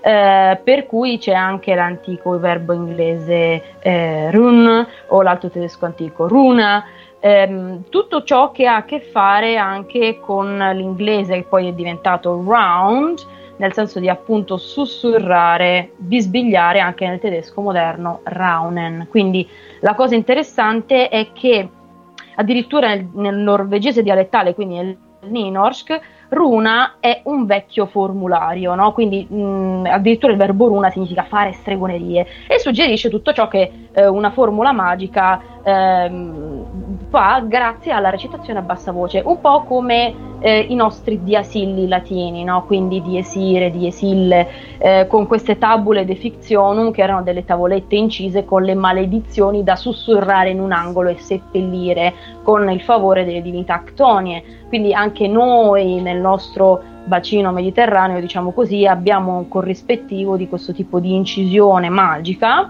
rituale, Ehm, ovvi- ovviamente con eh, i-, i, romani siamo in un altro ambito, naturalmente non voglio dilungarmi in quel senso, però ovviamente nel nostro caso la parola sussurrata che dà forza a questi segni fa compiere, diciamo così, la magia. È interessante notare che nel mondo nordico le rune siano legate a un aspetto magico eh, del linguaggio legato al nord. Non, non, non, ci sono fonti dove le rune si riferiscono all'alfabeto latino-greco, anche se l'origine stessa della runa come segno fisico, grafico, in teoria è legata a um, un si pensa a una contaminazione col mondo etrusco-greco, infatti tante lettere ricordano anche per esempio il beta greco, no? Ricordano eh, tante, eh, tanti segni eh, dell'alfabeto greco, proprio perché si pensa che ci sia stata una commistione dalle parti della Slovenia, insomma, eh, tra le popolazioni non, germaniche che si, spingevano a sud per eh, il, i, i commerci, le razzie, eccetera, e invece le popolazioni balcaniche che si estendevano ehm, fino insomma, a nord e ci fosse stata in un certo senso una sorta di commistione. Questa teoria è estremamente interessante, eh, pare che sia anche alla base il motivo per cui la eh, calata dei Dori nel 1054 in realtà si pensa che fossero popolazioni germaniche, non a caso sono anche chiamati Eraclidi, alti, possenti, biondi, no? questa carnagione così chiara che poi ha dato i natali al nostro Achille. E, ehm, fondamentalmente si pensa che fossero popolazioni germaniche o proto-germaniche addirittura, quindi questo tipo di commistione elladica e nordica non è così impossibile, ci sono delle teorie che ancora ovviamente devono essere avvalorate, ma sono estremamente interessanti e che ci riconducono comunque alla eh, manifestazione della vita legata appunto a una parola scritta. Eh, addirittura la parola scritta può essere anche appunto malvagia, anche nell'Egils Saga se ne parla delle conseguenze nefaste delle rune scritte male, anche solo per far innamorare una ragazza. E, ehm, diciamo che ehm, anche i vari amuleti servivano a questo, cioè a perpetrare una forza magica che eh, ne amplificasse il potere anche come protezione, no? quindi eh, come uso personale o anche votivo da poter anche regalare. E addirittura perdurò a lungo questo uso in Scandinavia, anche noi adesso abbiamo vari amuleti con vari simboli, no? non a caso penso al ferro di cavallo che ancora a volte noi utilizziamo, il quadrifoglio, cioè alcuni simboli specifici che servono a diciamo così, amplificare la buona sorte. Um, altrettanto interessante è proprio l'aspetto legato ai metalli perché i metalli in quanto tale sono legati vis- alle viscere della Terra e quindi partecipano seg- dei segreti del mondo ctonio. Quindi in questo anche per quel che riguarda il rimando a Tolkien il richiamo ai nani è fortissimo, anche proprio nella eh, tradizione nordica. Um, perché i metalli ricordano il fuoco delle origini, uh, perché vengono plasmati grazie al fuoco, hanno bisogno del fuoco per essere plasmati, quindi hanno bisogno di una forza esterna e tale forza esterna può essere sia positiva che negativa. Mm?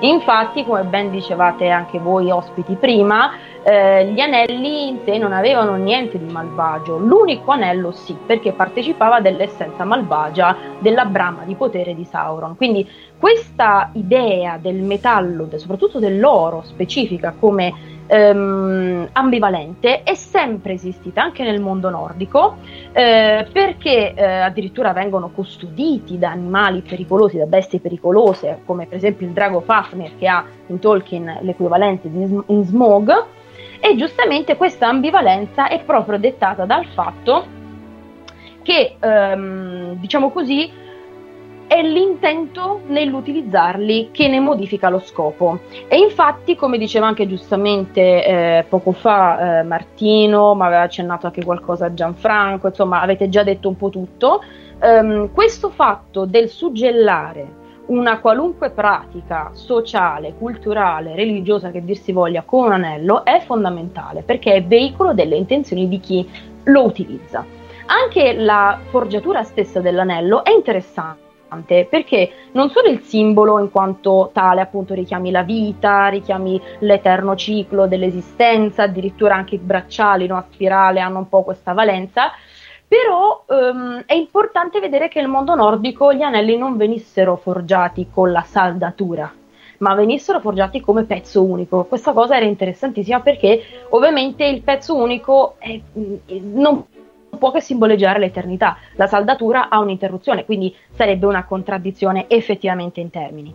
In più, l'oro è il metallo prezioso e perfetto per eccellenza, quindi eh, richiama anche altri attributi divini eh, dorati, eh, per esempio le foglie del bosco Glasir dinanzi al Valhalla, oppure eh, i capelli di Sif, la moglie di Thor, che sono d'oro, intessuti dai nani, e qui non possiamo non pensare ai capelli d'oro che Galadriel dà a Gimli. Forse in quest'ottica si spiega molto di più il, um, l'ardire di Gimli e anche il dono che Galadriel fa a Gimli, come appunto l'idea del fatto che quest'oro torni un po' a chi per primo l'ha saputo maneggiare. Infatti nella tradizione nordica, come dicevo, i nani e i giganti sono i custodi eh, dei segreti dell'oro e ovviamente anche in questo sono, eh, diciamo così, um, soggetti al, di più alla cupidigia che ne può derivare Tant'è vero che noi abbiamo visto come Thorin, di fronte anche a quella che era una forza maggiore, non ha desistito e se non fosse stato per Bilbo veramente non so cosa che sarebbe successo. Quindi mh, anche una personalità più pura o comunque meno interessata all'avidità potrebbe cadere in questo tranello. E abbiamo anche degli esempi nella, nella tradizione nordica ehm, par- sentiamo di nani che sono fabbri abilissimi, conoscono ogni segreto e forgiano eh, gli oggetti che sono preziosi agli dei e agli eroi e sono addirittura i precettori degli eroi nani stessi, quindi come figura in sé sono estremamente positivi, solo che se se ne perverte la funzione allora anche le conseguenze sono nefaste. Addirittura per la tradizione nordica eh, l'eroe viene paragonato all'oro perché d'oro sono i fili nei quali è intrecciata la trama del suo destino.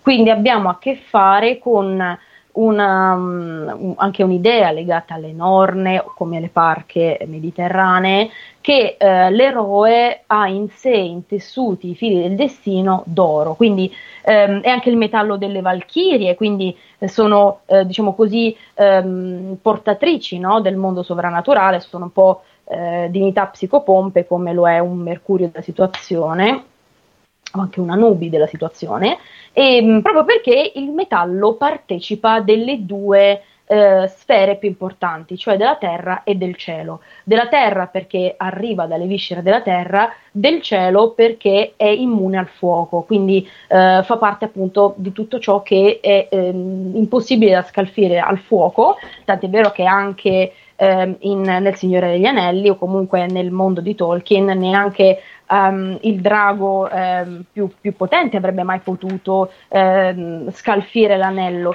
Addirittura nel mondo, nel mondo nordico, rompere un anello, come veniva detto anche da Martino, un anello o un monile, era eh, causa di sciagura, ma significava anche la rottura di un equilibrio e ancor più di un'alleanza. Quindi ci sono anche vari esempi nelle varie tradizioni, nei vari miti nordici, non, non mi sto tanto a dilungare, però è importante vedere come eh, il segno stesso di un'alleanza, spezzandolo, potesse essere anche eh, causa di guerre o comunque di sciagure. Eh, forse è possibile anche per questo che l'anello di Sauron potesse essere rotto? Probabile? Magari non era ehm, il suo destino quello di essere infranto, perché a quel punto era come se anche l'alleanza che legava gli altri anelli potesse andare infranta. Magari era proprio il caso di doverlo buttare nel fuoco perché facendolo tornare al suo elemento è come se si spezzasse e insieme si chiudesse un ciclo, no? Quindi secondo me c'è anche questa valenza del ritorno al fuoco come ritorno alle origini, ritorno ai primordi e ristabilire così un ordine mh, primordiale senza intaccare le alleanze pregresse. Anche perché poi sappiamo che nel mondo, nel mondo nordico l'anello comunque ha questa ambivalenza perché è fondamentalmente passivo, non ha volontà propria e in questo invece l'anello, l'unico anello è assolutamente diverso, di conseguenza è normale anche che si decida un fatto diverso hm? e quindi che non venga rotto ma venga appunto rigettato nelle viscere del Monte Fato. E, ehm, diciamo anche che eh, sia Snorri che l'Edda Poetica rimandano ad alcuni esempi di questo tipo, come appunto eh, l'oro che diventa fonte di bramosia e ricchezza sfrenata, ma eh, fondamentalmente ehm, diventa anche un segno positivo, come veniva detto, il gioiello, come simbolo regalo e dominio, corporeto, come origine addirittura di sacrificio, eh, perché ehm, diciamo che spesso nel mondo nordico ehm, occhi, denti, crani venivano trasformati in oggetti preziosi da un fabbro magico. Quindi, come vedete, il valore del gioiello, eh, quindi non solo dell'oro ma del gioiello in sé, non era legato semplicemente alla materia, hm? ma anche all'idea di come questa materia interagisse con la materia organica. No? Di conseguenza, eh, anche noi che siamo parte della Terra, diciamo un tutt'uno con le viscere della Terra, polvere siamo e polvere torneremo, ehm, troviamo nel mondo nordico l'idea, l'idea della, del gioiello legato alla fecondità, per esempio, eh, con eh, il Brisingamen di, eh, della dea Freya. Quindi questa collana, questo monile ehm, di questa dea che appunto è per eccellenza quella della fecondità, che appunto aveva il potere proprio di eh, catalizzare in un certo senso il potere della dea. E, ehm, di conseguenza ehm, anche con allusione ai nani che avevano fatto tale monile, siamo anche noi legati proprio come esseri senzienti alla Terra grazie anche, eh, cioè tramite anche questi, questi, metalli, quindi è come dire che la materia in realtà inerte è parte della nostra, della nostra essenza. Eh, anche stessa, il stesso nome, eh, Brising, che è il fuoco, appunto legato a questo monile della dea, della dea Freya, è proprio l'essenza stessa stessa della forgiatura, ma anche del fuoco che porta vita. E così come il fuoco può portare vita, può portare anche distruzione, ecco qui che l'ambivalenza legata al, ai metalli è compiuta. Uh, in più diciamo che um, anche eh, avere l'anello, possedere un anello, eh, dà dei poteri particolari, per esempio eh, Snorri Sturluson ehm, parla di un anello magico chiamato Drafnir forgiato dai nani fabbri che aveva che in possesso Odino, dal quale ogni nove notti scaturivano, quindi la lettera gocciolavano, adesso vediamo un secondo la questione di Draupnir, ehm, ehm, gocciolavano otto anelli di uguale peso, quindi con esso nove. Ecco qui che torna di nuovo questa simbologia, ogni nove notti, nove anelli, un ciclo compiuto, no? quindi ritroviamo anche tanto l'idea della ehm, della ciclicità e questo Draupnir fa riferimento alla radice driupa, quindi al verbo driupa da quell'inglese drop, che è proprio gocciolare. Quindi questa idea di goccia magica che di fatto è un anello compiuto in sé per sé.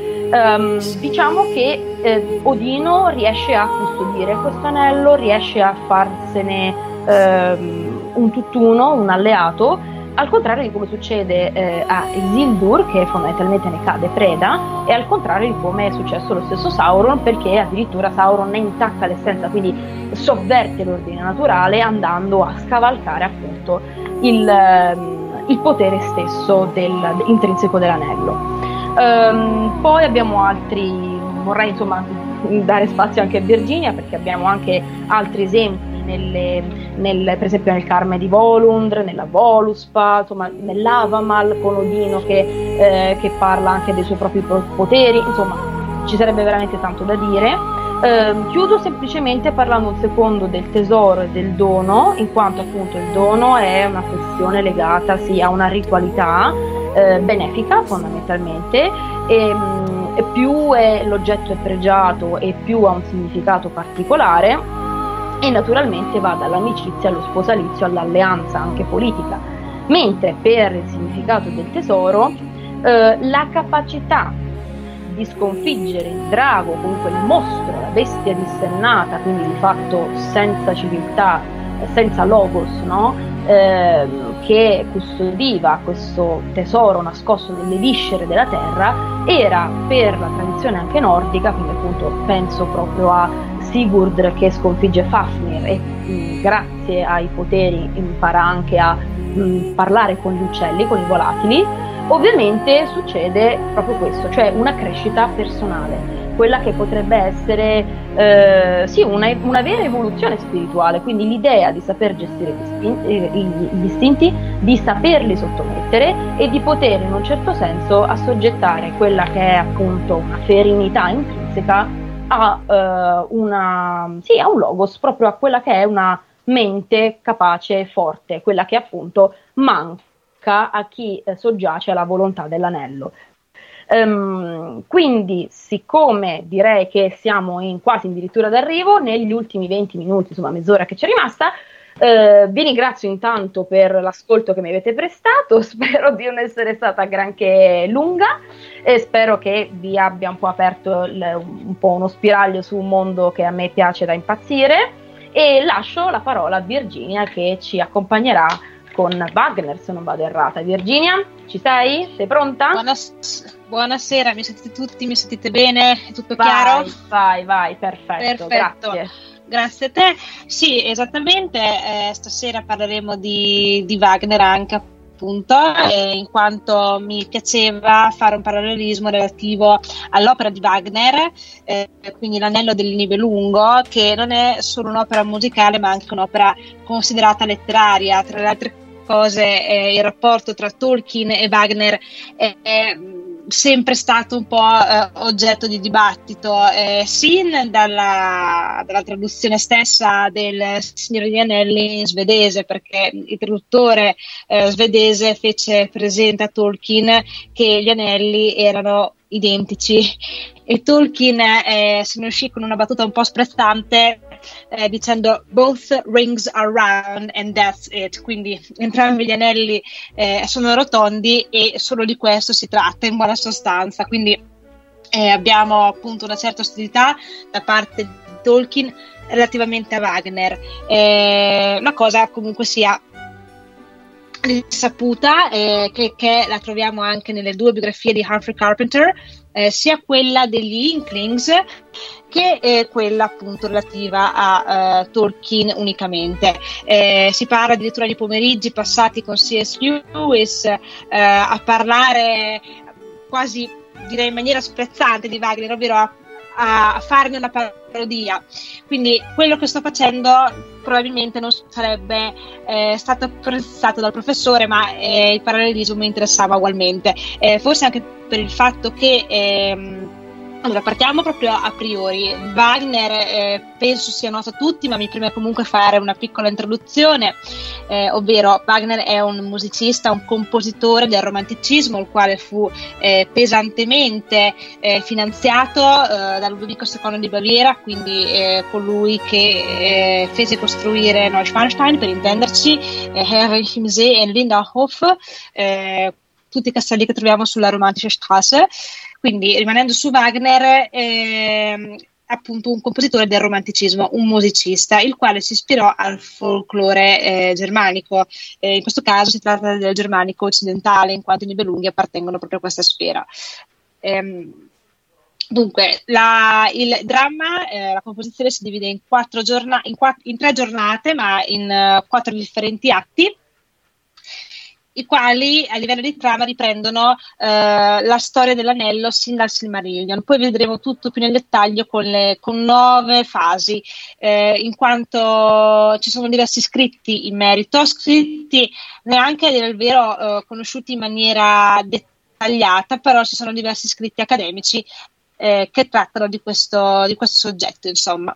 Dunque, eh, mi preme innanzitutto eh, far notare la differenza tra Wagner e Tolkien, eh, nel senso che Wagner era un, un socialista, mentre Mo, Tolkien era eh, favorevole alla monarchia. Di conseguenza, già in questo senso abbiamo una spaccatura nel, nella questione dei valori che non riguarda soltanto la politica, perché Tolkien è sempre stato molto eh, restio a dare opinioni in merito alla sua visione politica, riguarda anche la religione. Eh, Wagner sarebbe stato pronto a eh, sostituire la religione cattolica con la sua stessa arte.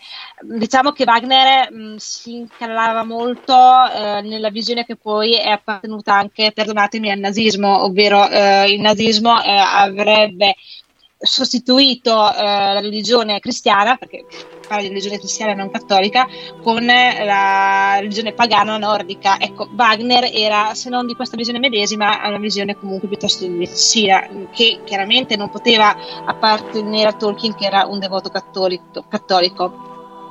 Inoltre, eh, sempre rimanendo su questa, su questa linea, il fatto che eh, Wagner fosse socialista ci fa comprendere quanto per lui fosse importante il ruolo dell'uomo e il ruolo dell'essere umano, mentre per Tolkien l'essere umano, da cattolico, era colui comunque sia che era colui che è responsabile eh, del peccato originale. Allora, eh, volevo inoltre ehm, parlare del fatto che adesso ho fatto una breve introduzione appunto in merito alle analogie, più che alle analogie alle dissomiglianze tra Tolkien e Wagner, ma eh, volevo parlare del ruolo di Wagner, ma in realtà eh, ho scelto Wagner per il, il fatto dell'anello, insomma, eh, il ruolo dell'anello all'interno della, dell'opera di Wagner e dell'opera di Tolkien. Allora, come dicevo, il tutto si può dividere in nove fasi. Abbiamo la prima fase eh, durante la quale una creatura eh, soprannaturale, no, sopra, sovrumana, eh, forgia un anello, forgia un anello che è una, un'arma magica con l'obiettivo di eh, dominare il mondo, quindi di portare il mondo sotto il suo stesso dominio. Quindi eh, andare anche al di là del potere che gli sarebbe consentito. Allora, eh, nell'opera di Wagner, eh, detta, detta creatura è il, non so se conoscete il nano eh, Nibelungo Alberich, ok? Che eh, in questo senso forge un anello in modo tale da avere un potere che eh, non gli spetterebbe di diritto. Per quanto riguarda invece la seconda fase, abbiamo eh, coloro che si rendono conto della... Per un attimo penso che qualcuno abbia il microfono acceso e si sente un, un certo brusio sotto, no? Ok, perfetto. Dicevo, nella seconda fase abbiamo colui che si rende conto del, del danno che eh, detta arma magica, quindi eh, il, um, l'anello, possa causare. Quindi eh, abbiamo i custodi del, del cosmo che eh, cercano di eh, contrastare questo potere diabolico. Lo chiamo diabolico anche se vorrei evitare una eh, visione troppo manichea del caso. Mi spiego meglio. Chiaramente eh, Tolkien si può eh, inquadrare in una visione manichea perché abbiamo da una parte il bene e dall'altra il male Tuttavia non vorrei spingere troppo su questa visione. Detto ciò, allora dicevo che eh, i guardiani mh, mm, del, del cosmo si rendono conto del danno che l'anello potrebbe arrecare e di conseguenza eh, cercano di, di contrastare il, colui che ha forgiato l'anello stesso. Allora, eh, in uh, Rheingold quindi di Wagner, il dio eh, Botan cerca di prendere l'anello a Alberich, d'accordo? Quindi abbiamo una somiglianza, chiaramente qua si parla ancora del Silmarillion, non andiamo già sul Signore degli Anelli, quindi si parla proprio dell'opera, del, della genesi della Terra di Mezzo ancora. Dopodiché abbiamo la terza fase, quindi mm, la seconda, ripeto, eh, tratta del fatto che ci sono coloro che sono i custodi del mondo e cercano, tentano di fermare questo potere malvagio. Eh, la terza fase invece tratta di colui che trova, eh, che trova l'anello. Trova l'anello per un breve periodo di tempo, per un breve lasso temporale, ma eh, gli basta per soccombere completamente al potere malvagio che l'anello sprigiona. Dopodiché detto anello viene eh, trovato da, da, un altro personaggio che è del tutto innocente, eh, ma che eh, semplicemente eh, viene attratto dal, dal, dal luccicare dell'anello stesso. Ok, quindi chiaramente qui si eh, parla di Smigol, Smigol che eh, soccomberà al potere dell'anello, dopodiché eh, detto anello verrà trovato da Bilbo, d'accordo? Verrà mh, mm, più che trovato, sappiamo, conosciamo tutti la storia del, di come Bilbo riesca a sottrarre l'anello Smigol all'interno di The Hobbit. Ok, passiamo alla, eh, terza, alla quarta, perdono, alla quarta fase. Il trovatore dell'anello, in inglese Finder, eh, cerca più che cerca in realtà eh, beh, sì, cerca di combattere eh, un qualcuno che tenta a sua volta di sottrargli dell'arma. Allora, in questo caso parliamo di Smigol e Deagle, d'accordo? Abbiamo il combattimento tra eh, due figure vicine perché entrambe sono giocate in quel dato momento dal potere dell'anello. C'è una domanda che non ho capito. Perdonatemi. Kill Mary Leave. È una domanda per me? Ok, pardon, perfetto. Eh, andiamo avanti.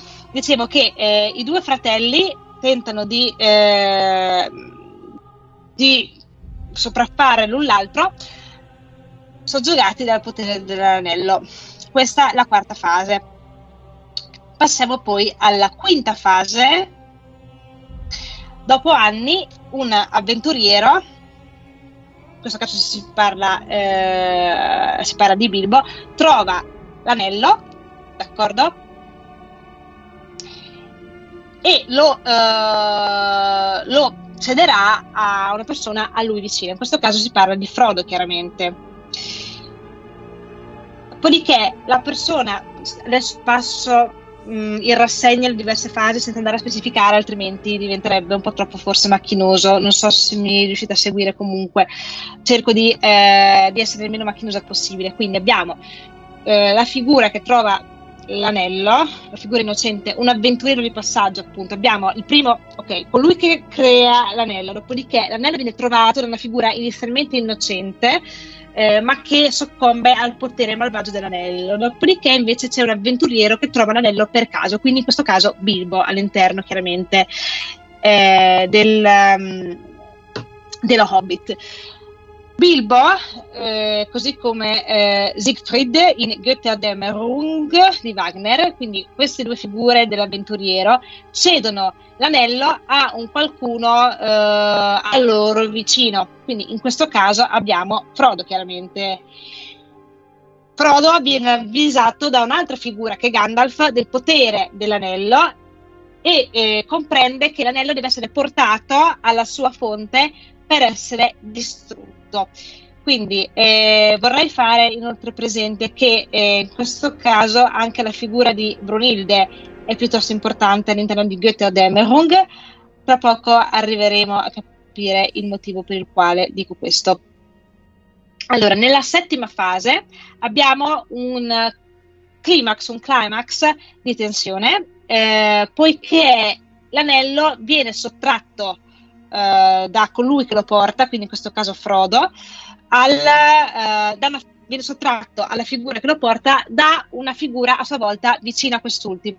Non so se mi sono spiegata. La figura, devo parlare in generale perché appunto sto parlando sia eh, dell'opera di Wagner, quindi L'anello del Libelungo, sia eh, dell'opera di Tolkien che comprende il Silmarillion, lo Hobbit e il Signore degli Anelli. Quindi ripeto, la settima fase prevede il fatto che il portatore nuovo, quindi l'ultimo portatore dell'anello, eh, sia eh, colui a cui viene sottratto quest'ultimo.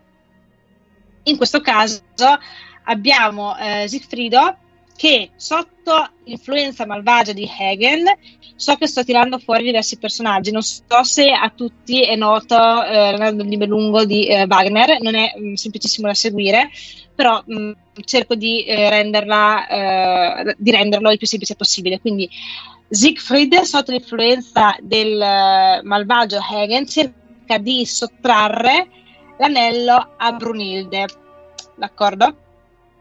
Mentre Frodo eh, viene tradito da Gollum, il quale tenta di darlo in pasto a Shelob, quindi il ragno gigante, poco prima appunto che eh, l'arma eh, venga, venga, distrutta nel Monte Fatto, in Amon Amarth. Ok.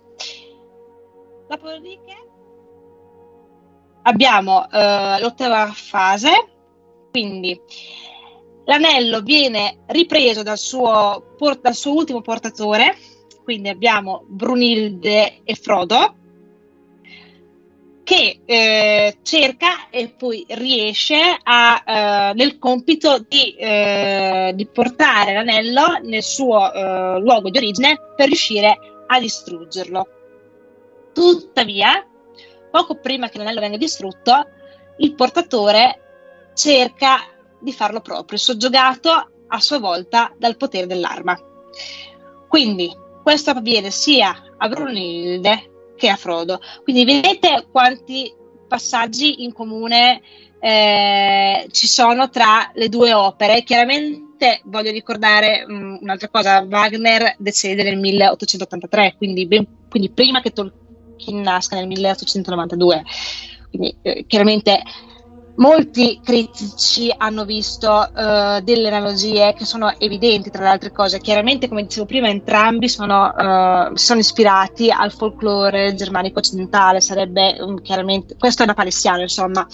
Tuttavia, il fatto che Tolkien prenda così tanto le distanze eh, da un artista come Wagner, il che chiaramente è dovuto anche alla, alle posizioni così radicalmente diverse dei due personaggi, fa pensare a molti critici che in realtà Tolkien l'opera di Wagner la conoscesse, la conoscesse bene, probabilmente ehm, ne, non è stato neanche voluto il fatto di avere così tante analogie tra l'una e l'altra opera, tuttavia è innegabile che ve ne siano differenti, diverse insomma.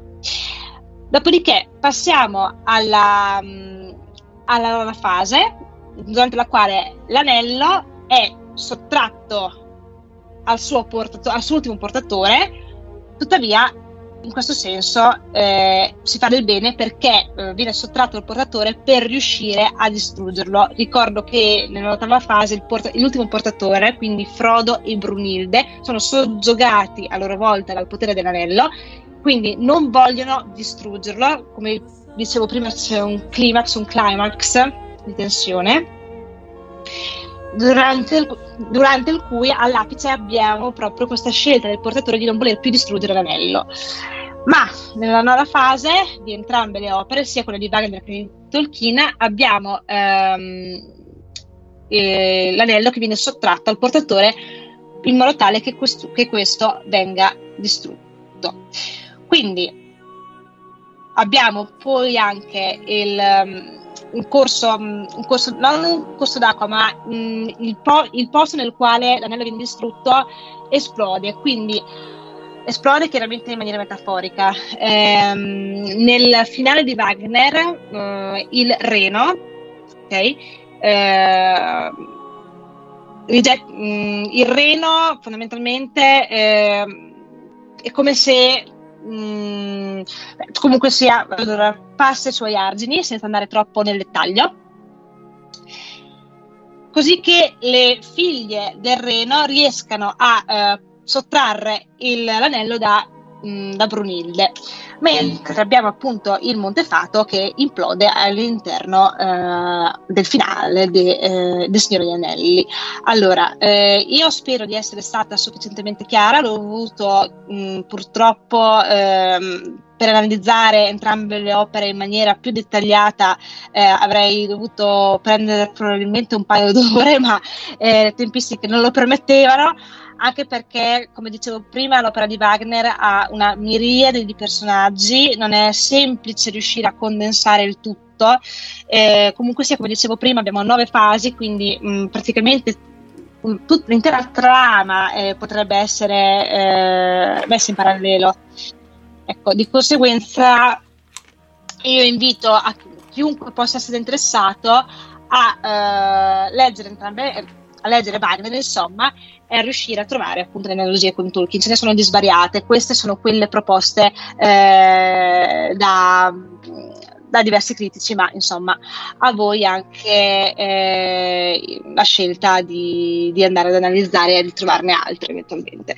Ok, io mi taccio, eh, spero di essere stata chiara, spero che si sia seguito tutto abbastanza sufficientemente bene, insomma, eh, anche perché essendo gli ultimi 20 minuti non, non deve essere stato facilissimo e non so se qualcuno delle, del domani, dei dubbi, dei chiarimenti sono qui per, per rispondere, insomma. Grazie Virgin, grazie veramente, come, come, sempre, veramente come sempre, ormai siete tutti voi una garanzia. Eh, no, non sei stata per niente pesante, anzi diciamo che ti sei distrigata molto molto bene all'interno di tutte le varie vicissitudini, i vari personaggi, le varie divergenze, no? che pure ovviamente sono importanti da definire perché altrimenti se non si parla di queste cose eh, rimane solo un pur parler. Ehm, ovviamente anche io leggevo un po' qui in chat con Spreaker. Ehm, sì, mi, così giusto per avere un attimo una, precisazione, nel Beowulf si eh, dice figli di Fëanor, indica che il re è donatore di anelli, non esatto. necessariamente anelli da dito, ma anche bracciali, è vero, sì, sì, proprio nel senso di esatto. segno circolare, può essere anche una cintura, può essere anche un monile da, da collo, insomma, alla fine dipende proprio Infatti, dal tipo di oggetti. Faccio presente che bracciale è anche arm ring, quindi anello da braccio, nello stesso inglese, di conseguenza assolutamente eh, si chiama anche il Hrothgar, il donatore dei anelli ma se andassimo a vedere appunto nel, nel Beowulf, come si dovrebbe dire, o Beowulf in inglese contemporaneo, buona scelta, eh, sarebbe anche lì un mondo, un mondo, intero. Il ruolo dell'anello, come diceva prima Miriam, Miriam giustamente, è fondamentale, è, è altamente simbolico e ci vorrebbe un'intera giornata probabilmente. A me interessava nel mio intervento appunto mettere in parallelo Wagner e Tolkien per il semplice fatto che eh, mi sarebbe piaciuto appunto vedere il ruolo dell'anello all'interno del romanticismo, che è una rivisitazione appunto dei miti eh, medievali e eh, Wagner secondo me meritava un posto d'onore in quanto eh, Tolkien ne ha parlato eh, diverse, in diverse occasioni, anche se in maniera negativa, ma comunque se ne ha parlato, è questo che mi interessava, è per questo che mi è interessato analizzarlo. Assolutamente. Perfetto, ti ringrazio ancora. Io aggiungo solo la precisazione che avevo menzionato i Draugar e, ehm, e, sono il segno della corruzione fondamentalmente dell'essere umano che torna dall'aldilà come una sorta di eh, vampiro, una sorta di eh, essere non morto e appunto quel, è quello che i, i Nazgul fondamentalmente eh, legati alla corruzione della loro essenza per la corruzione spirituale. Mi piaceva un attimo fare un punto su questa cosa perché mi rendo conto di aver un attimo fatto un salto di qua e di là eh, ovviamente, visto che siamo praticamente addirittura d'arrivo, saluto tutti quanti, ringrazio chi ci ha ascoltati, grazie Simone, grazie Paola, Gianfranco, Alessandra, Virginia e anche i nostri ospiti Marta e Martino che in differita hanno aiutato questa diretta bellissima. Vi diamo appuntamento al 24 prossimo con il nostro corso di inglese. Stay tuned. Buonanotte a tutti, grazie ancora. Buonanotte. Buonanotte. Buonanotte a tutti. Ciao, buonanotte. Grazie, buonanotte a tutti.